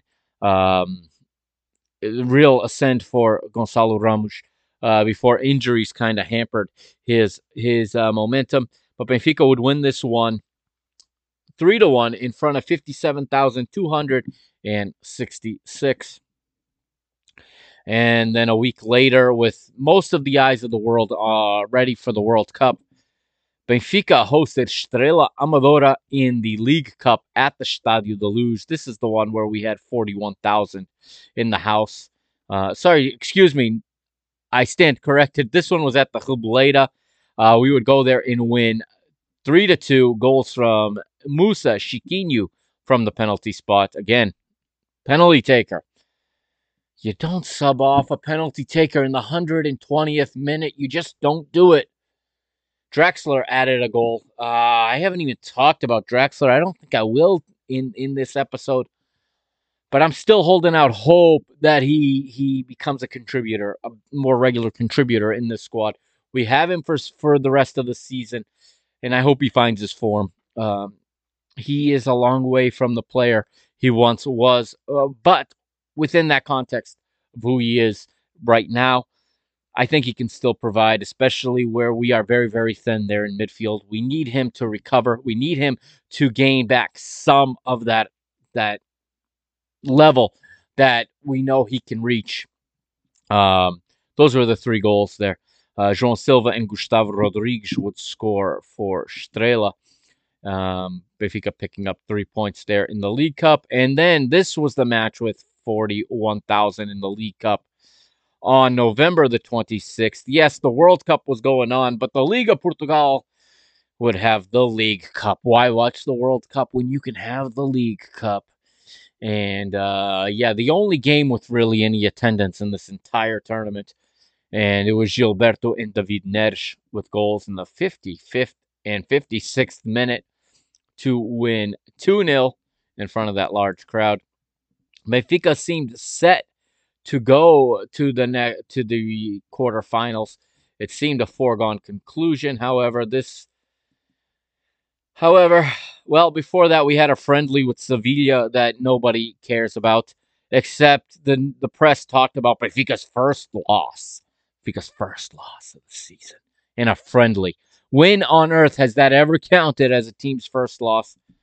Um, especially uh, during the World Cup where we were using all kinds of different players, and Draxler was injured again. Morato was injured, and yet uh, and Sevilla also with plenty of injuries of their own of guys who came back from the World Cup injured, but um, guys who'd already been eliminated.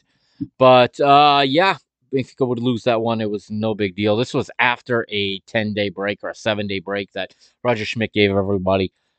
And everybody was criticizing Roger Schmidt for that. But you know what? Um, I think that was the smartest thing because as we're regaining our form and now, and as our play is starting to get get its crisp back, get its its pace back, getting its its its fluidity back, um, I think that rest is going to be very very crucial as this these matches are now going to come fast and furious, you know, very very quickly with very little rest between the matches again with Champions League starting back up. And of course uh the rounds of uh, you know we're now in the second half of the league as well. So I think that uh, I think Roger Schmidt, who has managed in leagues that have a winter break before, might know a little better than uh, the the, the Twitter army and the the Portuguese press as to uh, how to handle a winter break.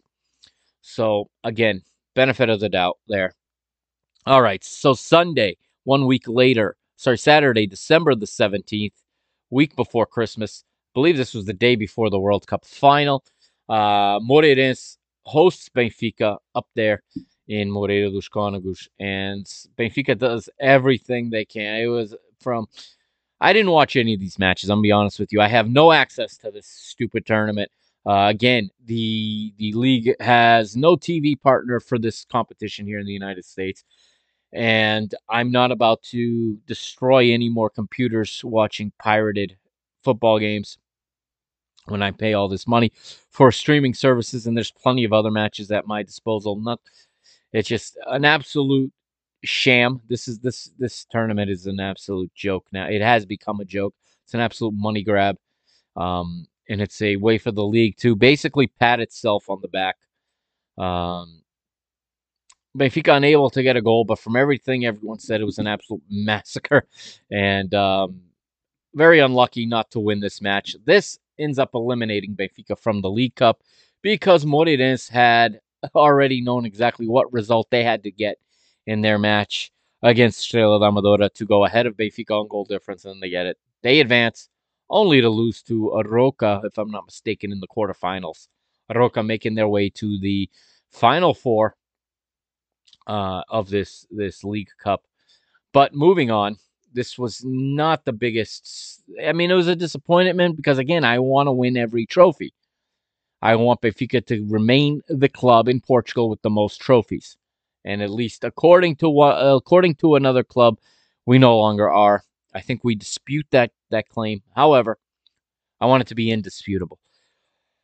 And that brings us to Friday, December the 30th, when I recorded half a podcast and just couldn't do it. I mean, the, the anger that was going through my veins because the word was out that Chelsea were going to come big for Enzo Fernandez. I said I wasn't going to talk about him, but it is part of the context of this match.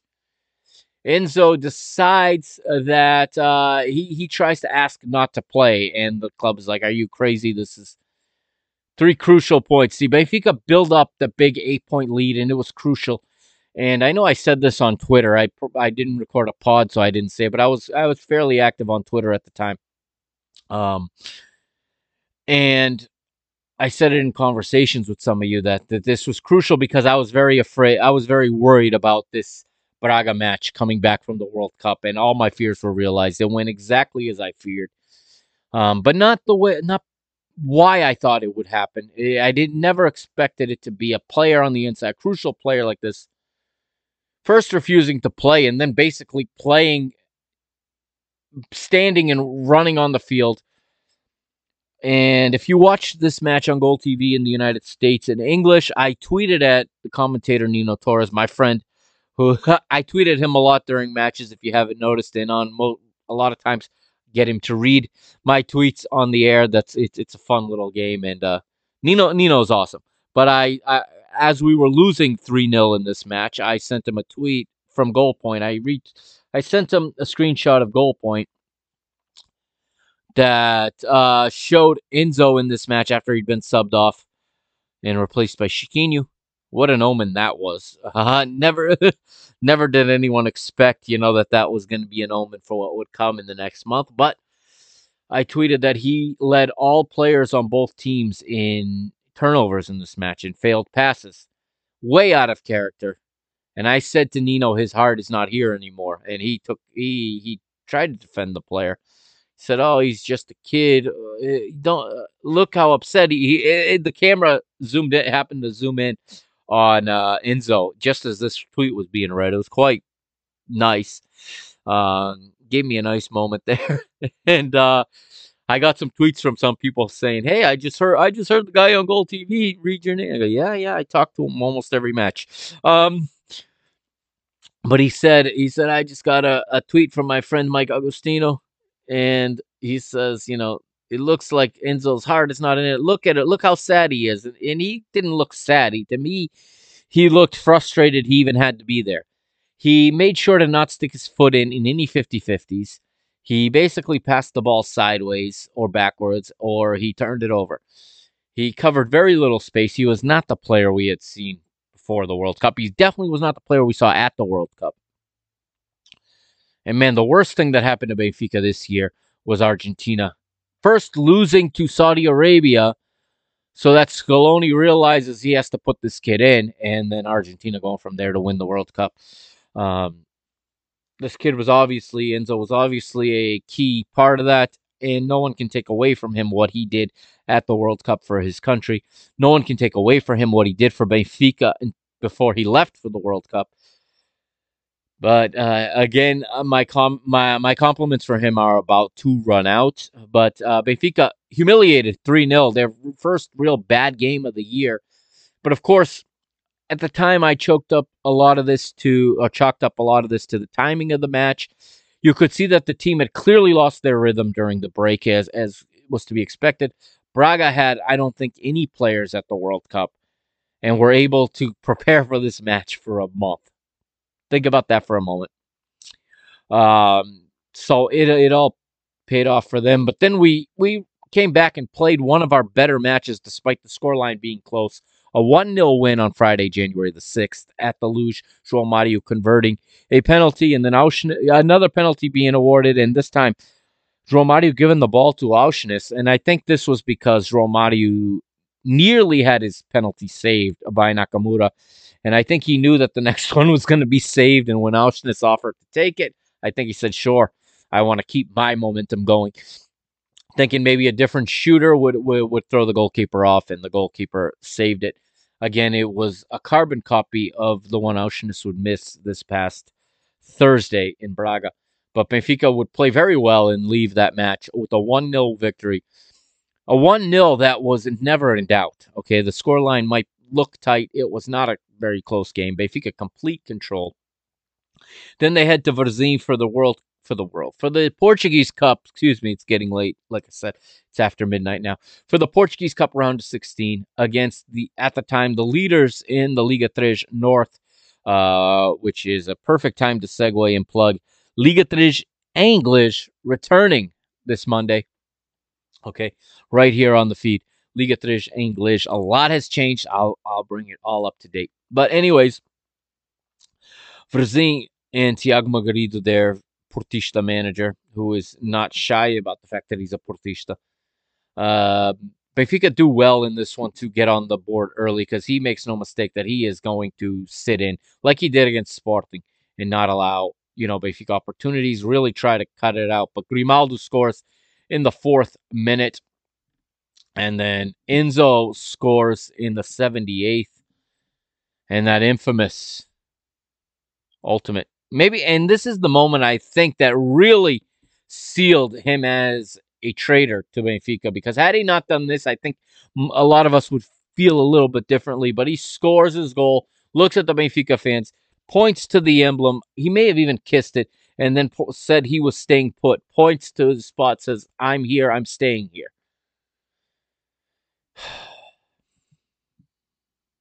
I think he believed and the club believed that Chelsea were not coming back with another offer. I think that's what happened after the, the deal collapsed when Chelsea was not.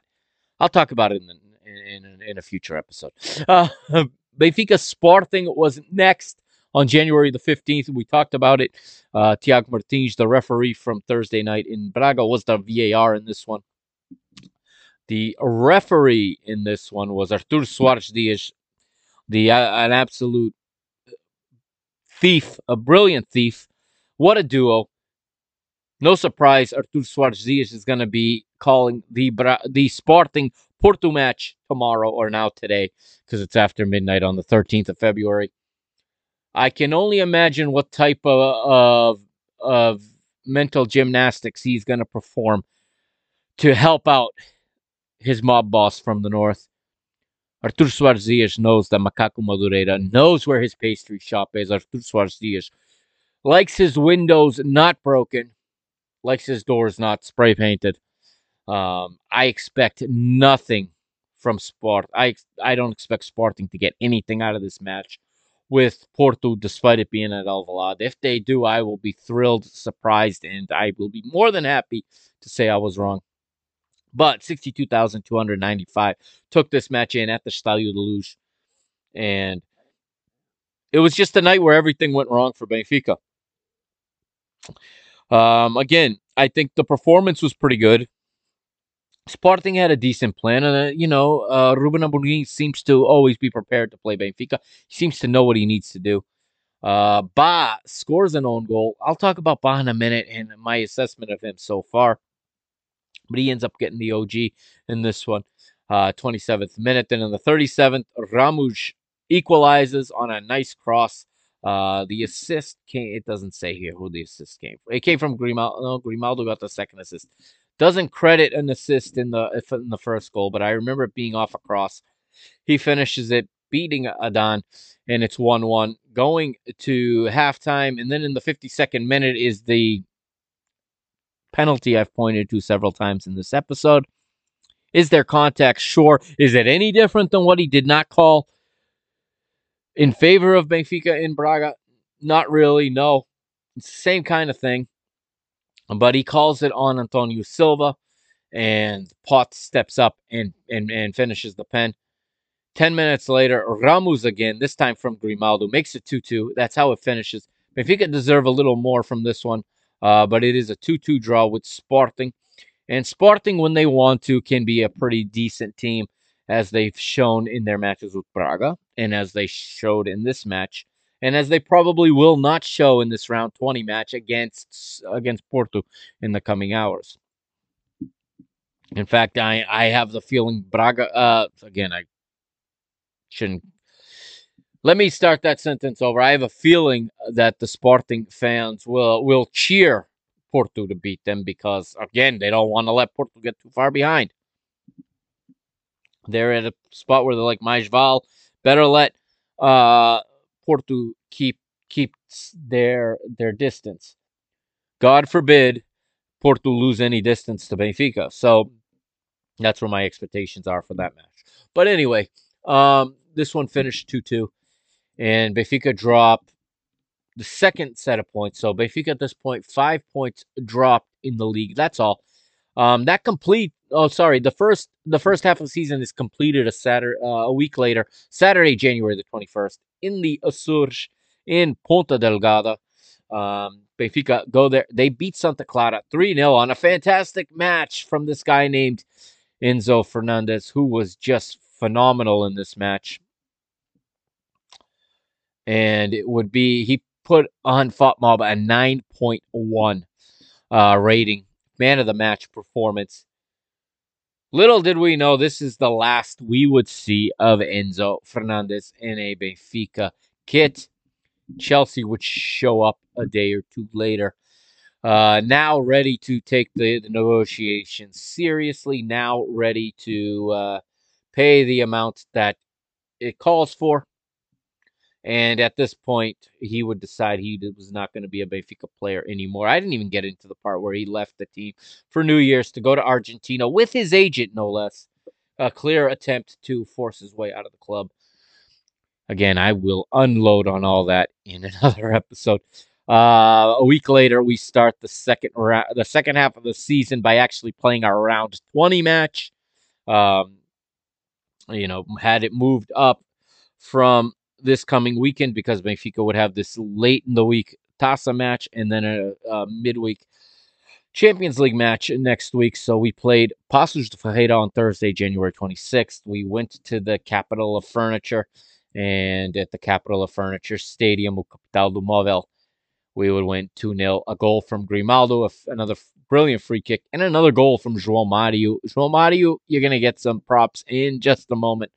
Uh, next match was January 31st on the road at Arouca. And actually, let me take a look here.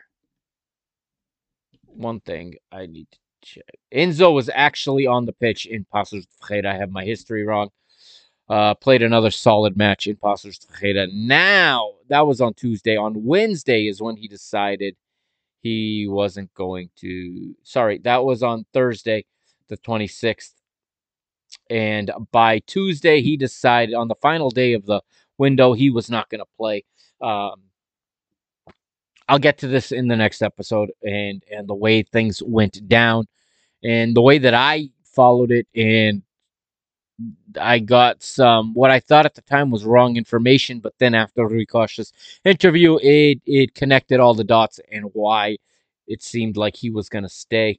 But anyways, he didn't play, and we played fantastic.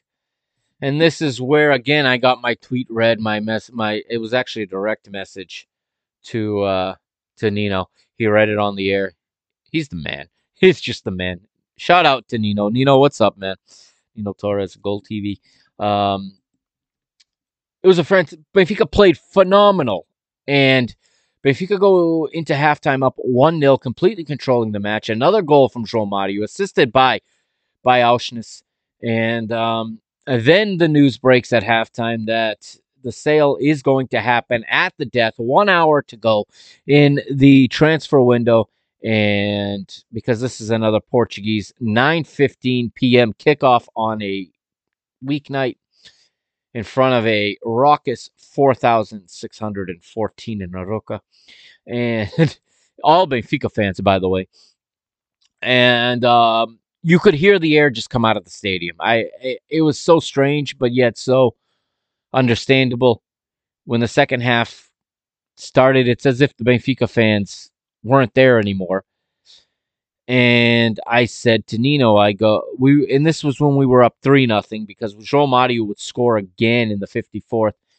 And it was the first goal all season. Benfica scored, and I didn't even react. Um, my attitude probably wasn't the best at this moment. Of course, I'm also working at this time, so in addition to keeping one eye on the match, I got another eye on accounts I'm working on, and who knows who's who's whose accounts I messed up that day. But that's another story for another day.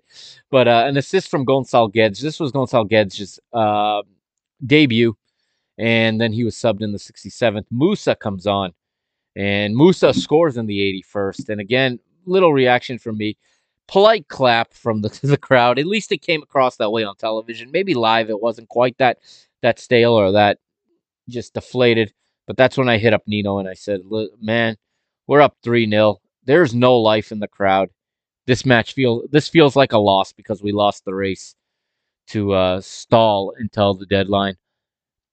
And uh, he says on the air, he's like, "Come on, man! It's a player's world, and you can't prevent the opportunity, and this and that." And I didn't even know at the time that the damn guy refused to stay on until the end of the season, keeping all his money whilst the club was willing to part with 20 million euros in the deal.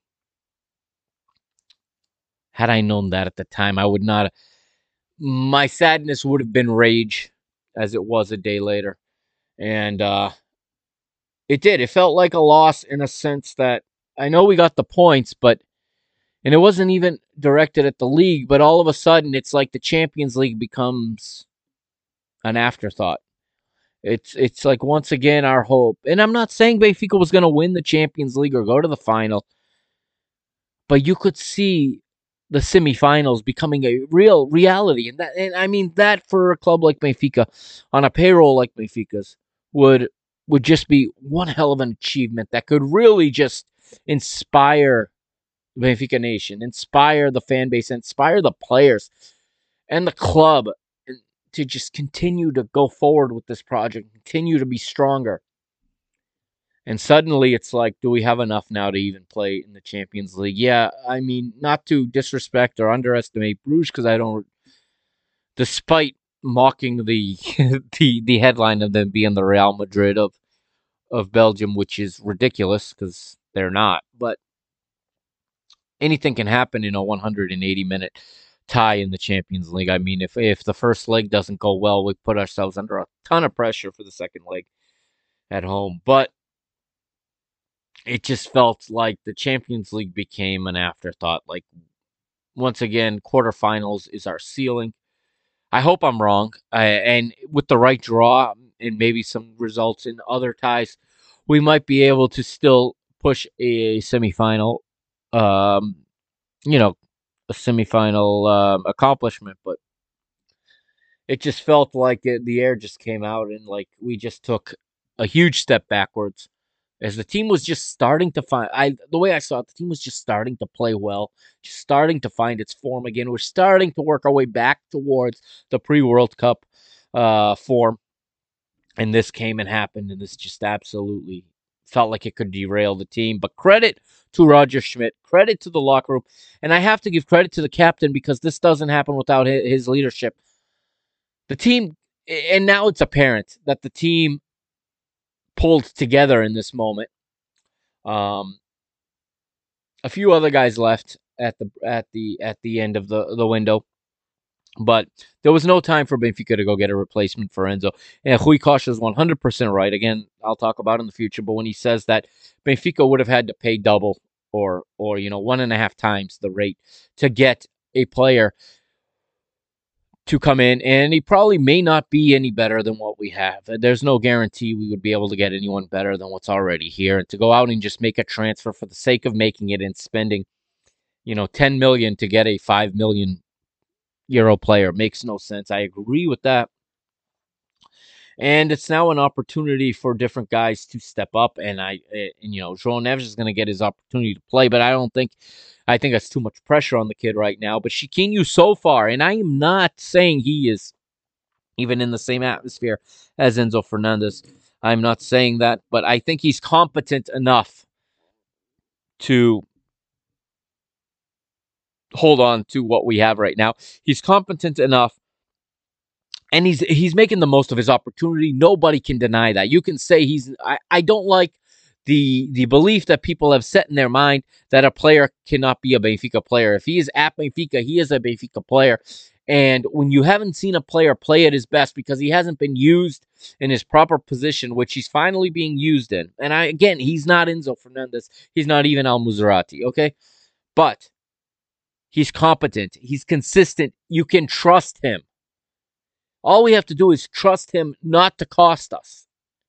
And he's exceeding all of those expectations right now. And Roger knows best, okay? Everyone doubted him when he when he stuck with Florentino, when he when he stuck with Mario. Remember how many people said we can't win with a midfield that consists of, of Lu, Florentino Luis and Mario. Uh, how are we going to win anything? How can we go into the Champions League with that, right? Well, now look at where we stand. Okay, we've lost one match all season. We're top of the table. Whatever happens in the in the mini classico, it's not really a classico. It's a, it's a battle of two two brothers, basically Porto and Sporting, and um, whatever happens there, we have a, five, a minimum five point lead at round 20, 14 rounds from the end. We survived the month of January, staying top of the table. Remember what happened the past three Feb, the past three Januaries. We've absolutely imploded. So very, very happy with that. Okay.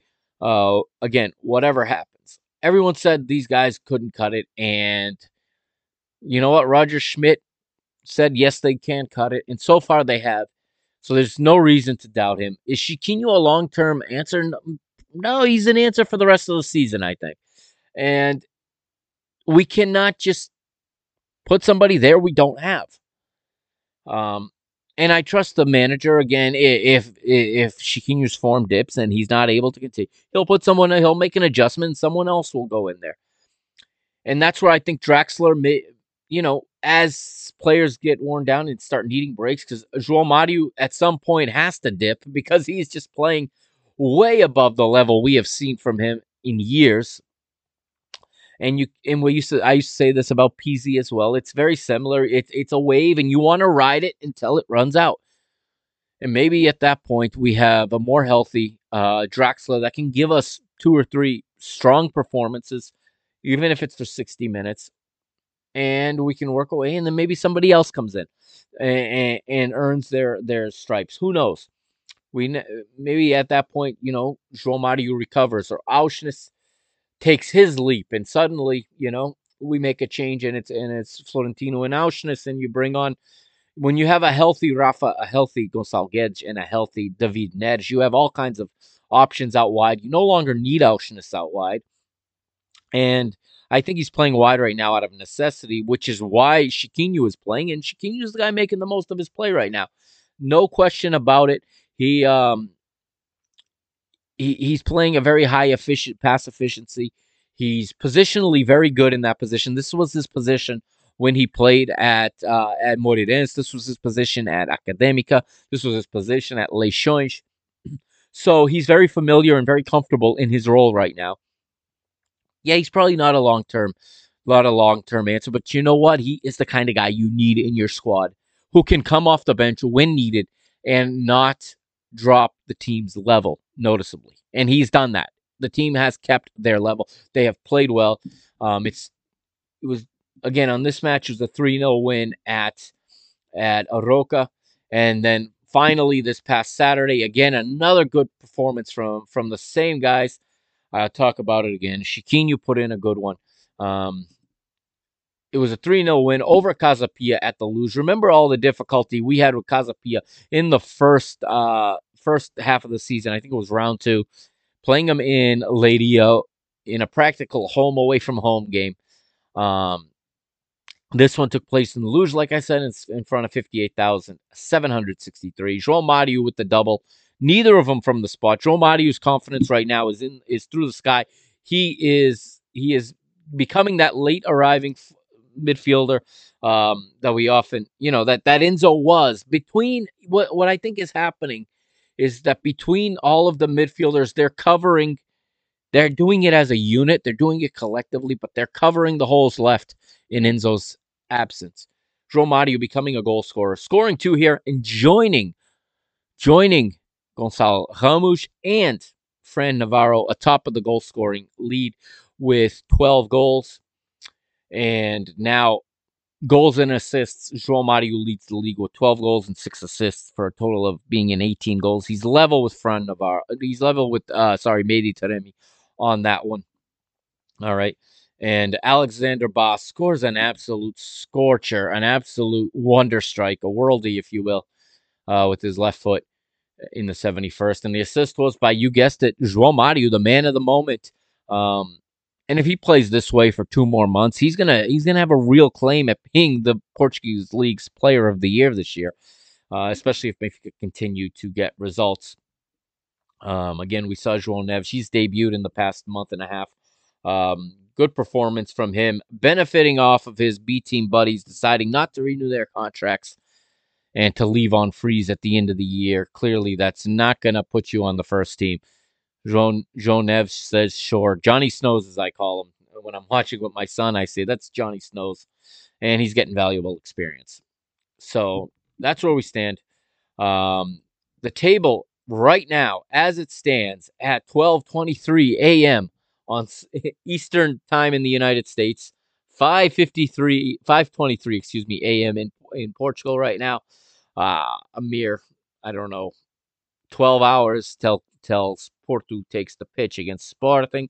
Benfica hold an eight point lead right now. Obviously, Porto and Sporting and Braga all have a match in hand on them.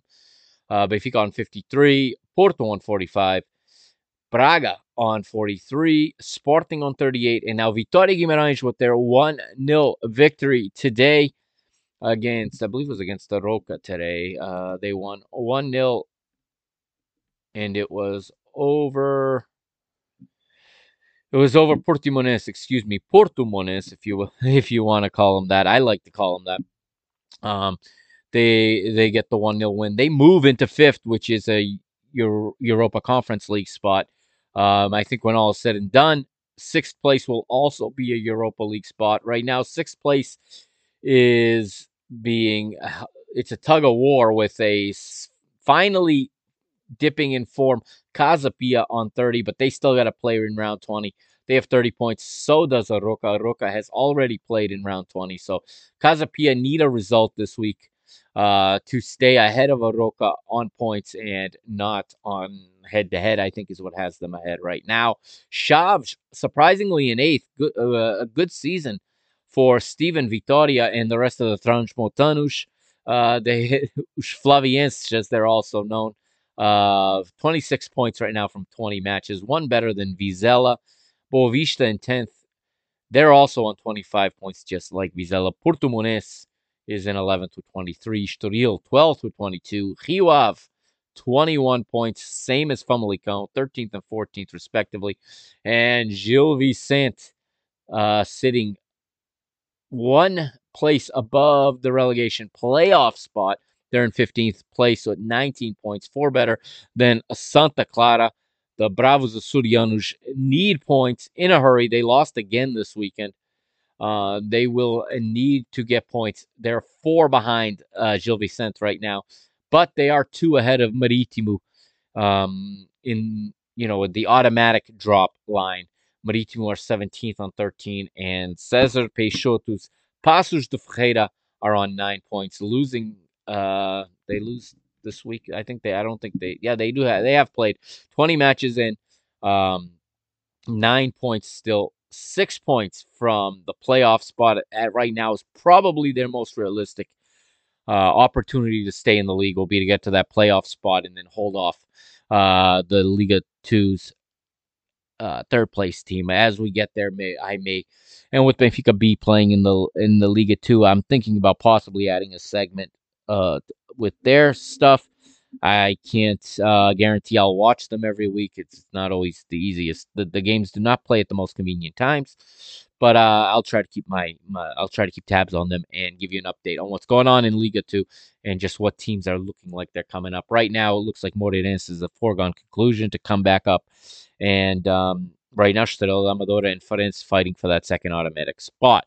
Uh, that is the table right now most of the way through round 20. We'll look now at the top goal scorers. I mentioned it earlier, but it's Gonçalo Ramos at the top, along with João Mario, Fran Navarro, all three of them with 12 goals. Then Taremi, one back with 11, Pote with 10. And then from there, we got three guys with eight goals. It's Ricardo Horta, it's Galeno of Porto, and Yusupha Njie of of uh, Boavista, and Simon Banza and Oday Dabbagh uh, sit there with seven. Simon Banza, of course, is the one that nearly scored in the 90th plus five against Benfica there Thursday with a back heel after a good individual play by Bruma. Oday Dabbagh is a player for Arouca. Okay, round 21 matches. Let's uh, pull those up quickly before we go in this episode. Uh, round 21. Here we go. Round 21 begins on Friday, February the 17th, in a northern uh, regional clash between Gil Vicente and Vizela. Saturday, February the 18th, Portimonense host Marítimo, Estoril host Paços de Ferreira, and Porto host Rio Ave. Rio Ave did get points from them in the first half of the season. Um, looking at that really quickly, their last match, um, Rio did in fact win 3 1 at the, I forget the name of their stadium, at their stadium, which right now is hardly a stadium. It's Stadio dos if I'm not mistaken.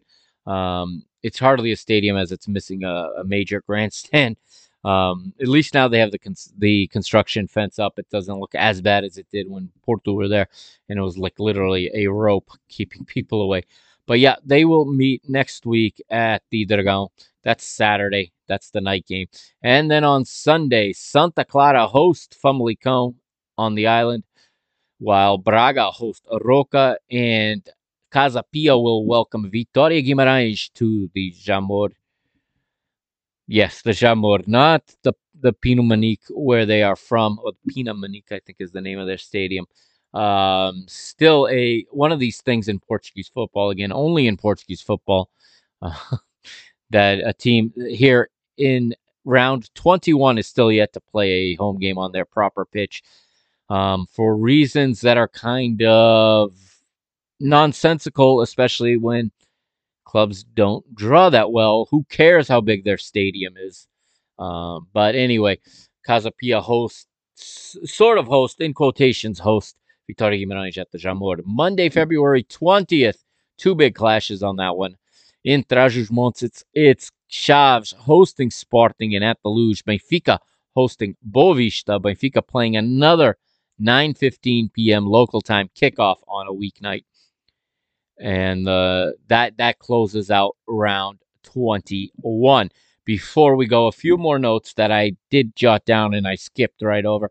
Um, just an assessment of all the different things so far uh, this season and mostly in this space of time where there was no podcast episodes recorded.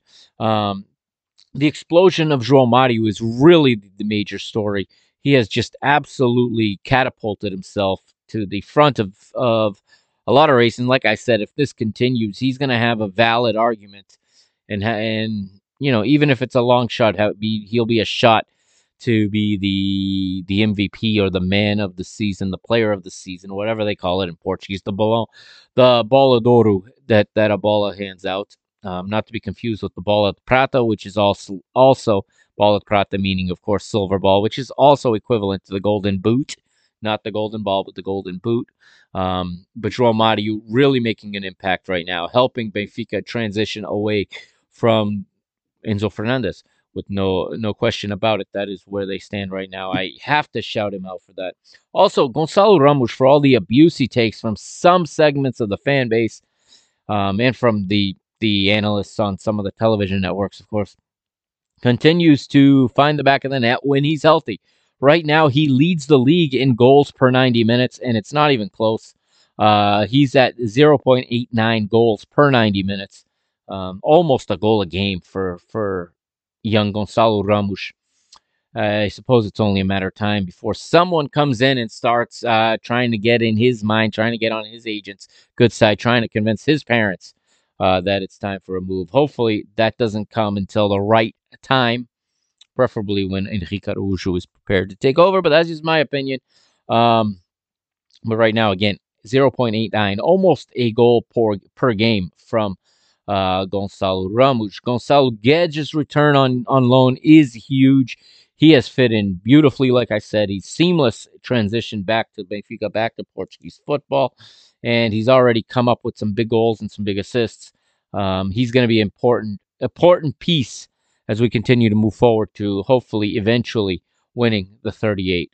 Uh, Aursnes, most consistent, along with Otamendi. These two guys are absolutely consistent. Um, uh, hopefully, Aursnes's head is, is high. Hopefully, uh, this missed penalty does not affect him in the next match or in the the matches going forward. We need him at top top uh, performance right now, continuing to do what he's done since the day he arrived. Um, again, a 27 year old in his prime. Uh, that's the kind of players we need more of, a little bit more of that in this team, so we can see this one out. Grimaldo having a career season also, not to forget him. And um, yeah, he's not resigned. Him and Otamendi, neither have uh, signed their extensions to stay next season. The club is interested in keeping both. Talks are ongoing. Um, Grimaldo, I have a feeling if if the I don't know that anyone's going to come along with a better offer than what Benfica are offering him. To be honest, I think Benfica will make every effort to keep him uh, he's so instrumental this season. We don't know how many good years he has left, but again, he's not on the wrong side of 30 yet. Um, he's still he's still on his peak, and he probably has another season or two at this level before we start to see that dip. And lastly, we need a healthy Rafa back. He is so crucial. Um, our we're so much more dangerous when Rafa healthy is on the pitch and finding his way into the empty spots and helping us out of bad situations with the dribble, helping us counterattack with his pace. Um, I can't wait until I see a healthy Rafa again. I hope it's sooner rather than later.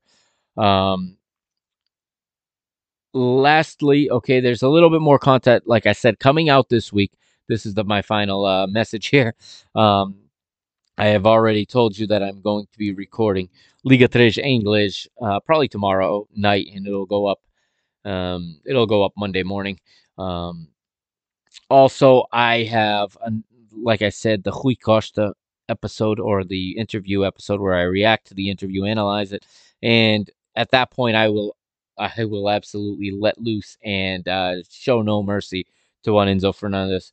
Um, you'll get my thoughts on that very, very soon. I've if you follow me on Twitter, you probably uh, have a good idea where I stand, but I have kept it to myself as much as I could so that I could say it on this episode. Also, I got to get you a, a Benfica women's episode. They are on a long international break right now. Um, they have booked their trip to the final in the League Cup. They've booked their trip to the semifinal in the Portuguese Cup, both at the ex- at the expense of arch rival Sporting. They got a comfortable ten point lead atop the Liga BPI. I'll catch you all up to speed on that this week. And uh, also, I have now seen the Benfica documentary, The Factory of Dreams, about the Seixal. I will be doing an episode recapping that four piece mini series, uh, docu series, if you will, uh, I will I will give you my thoughts on that, and um, I enjoyed it, so it's gonna be a I, it's gonna be a good review. Trust me, I am gonna give it a good a good uh, good score, if you will, or a good rating.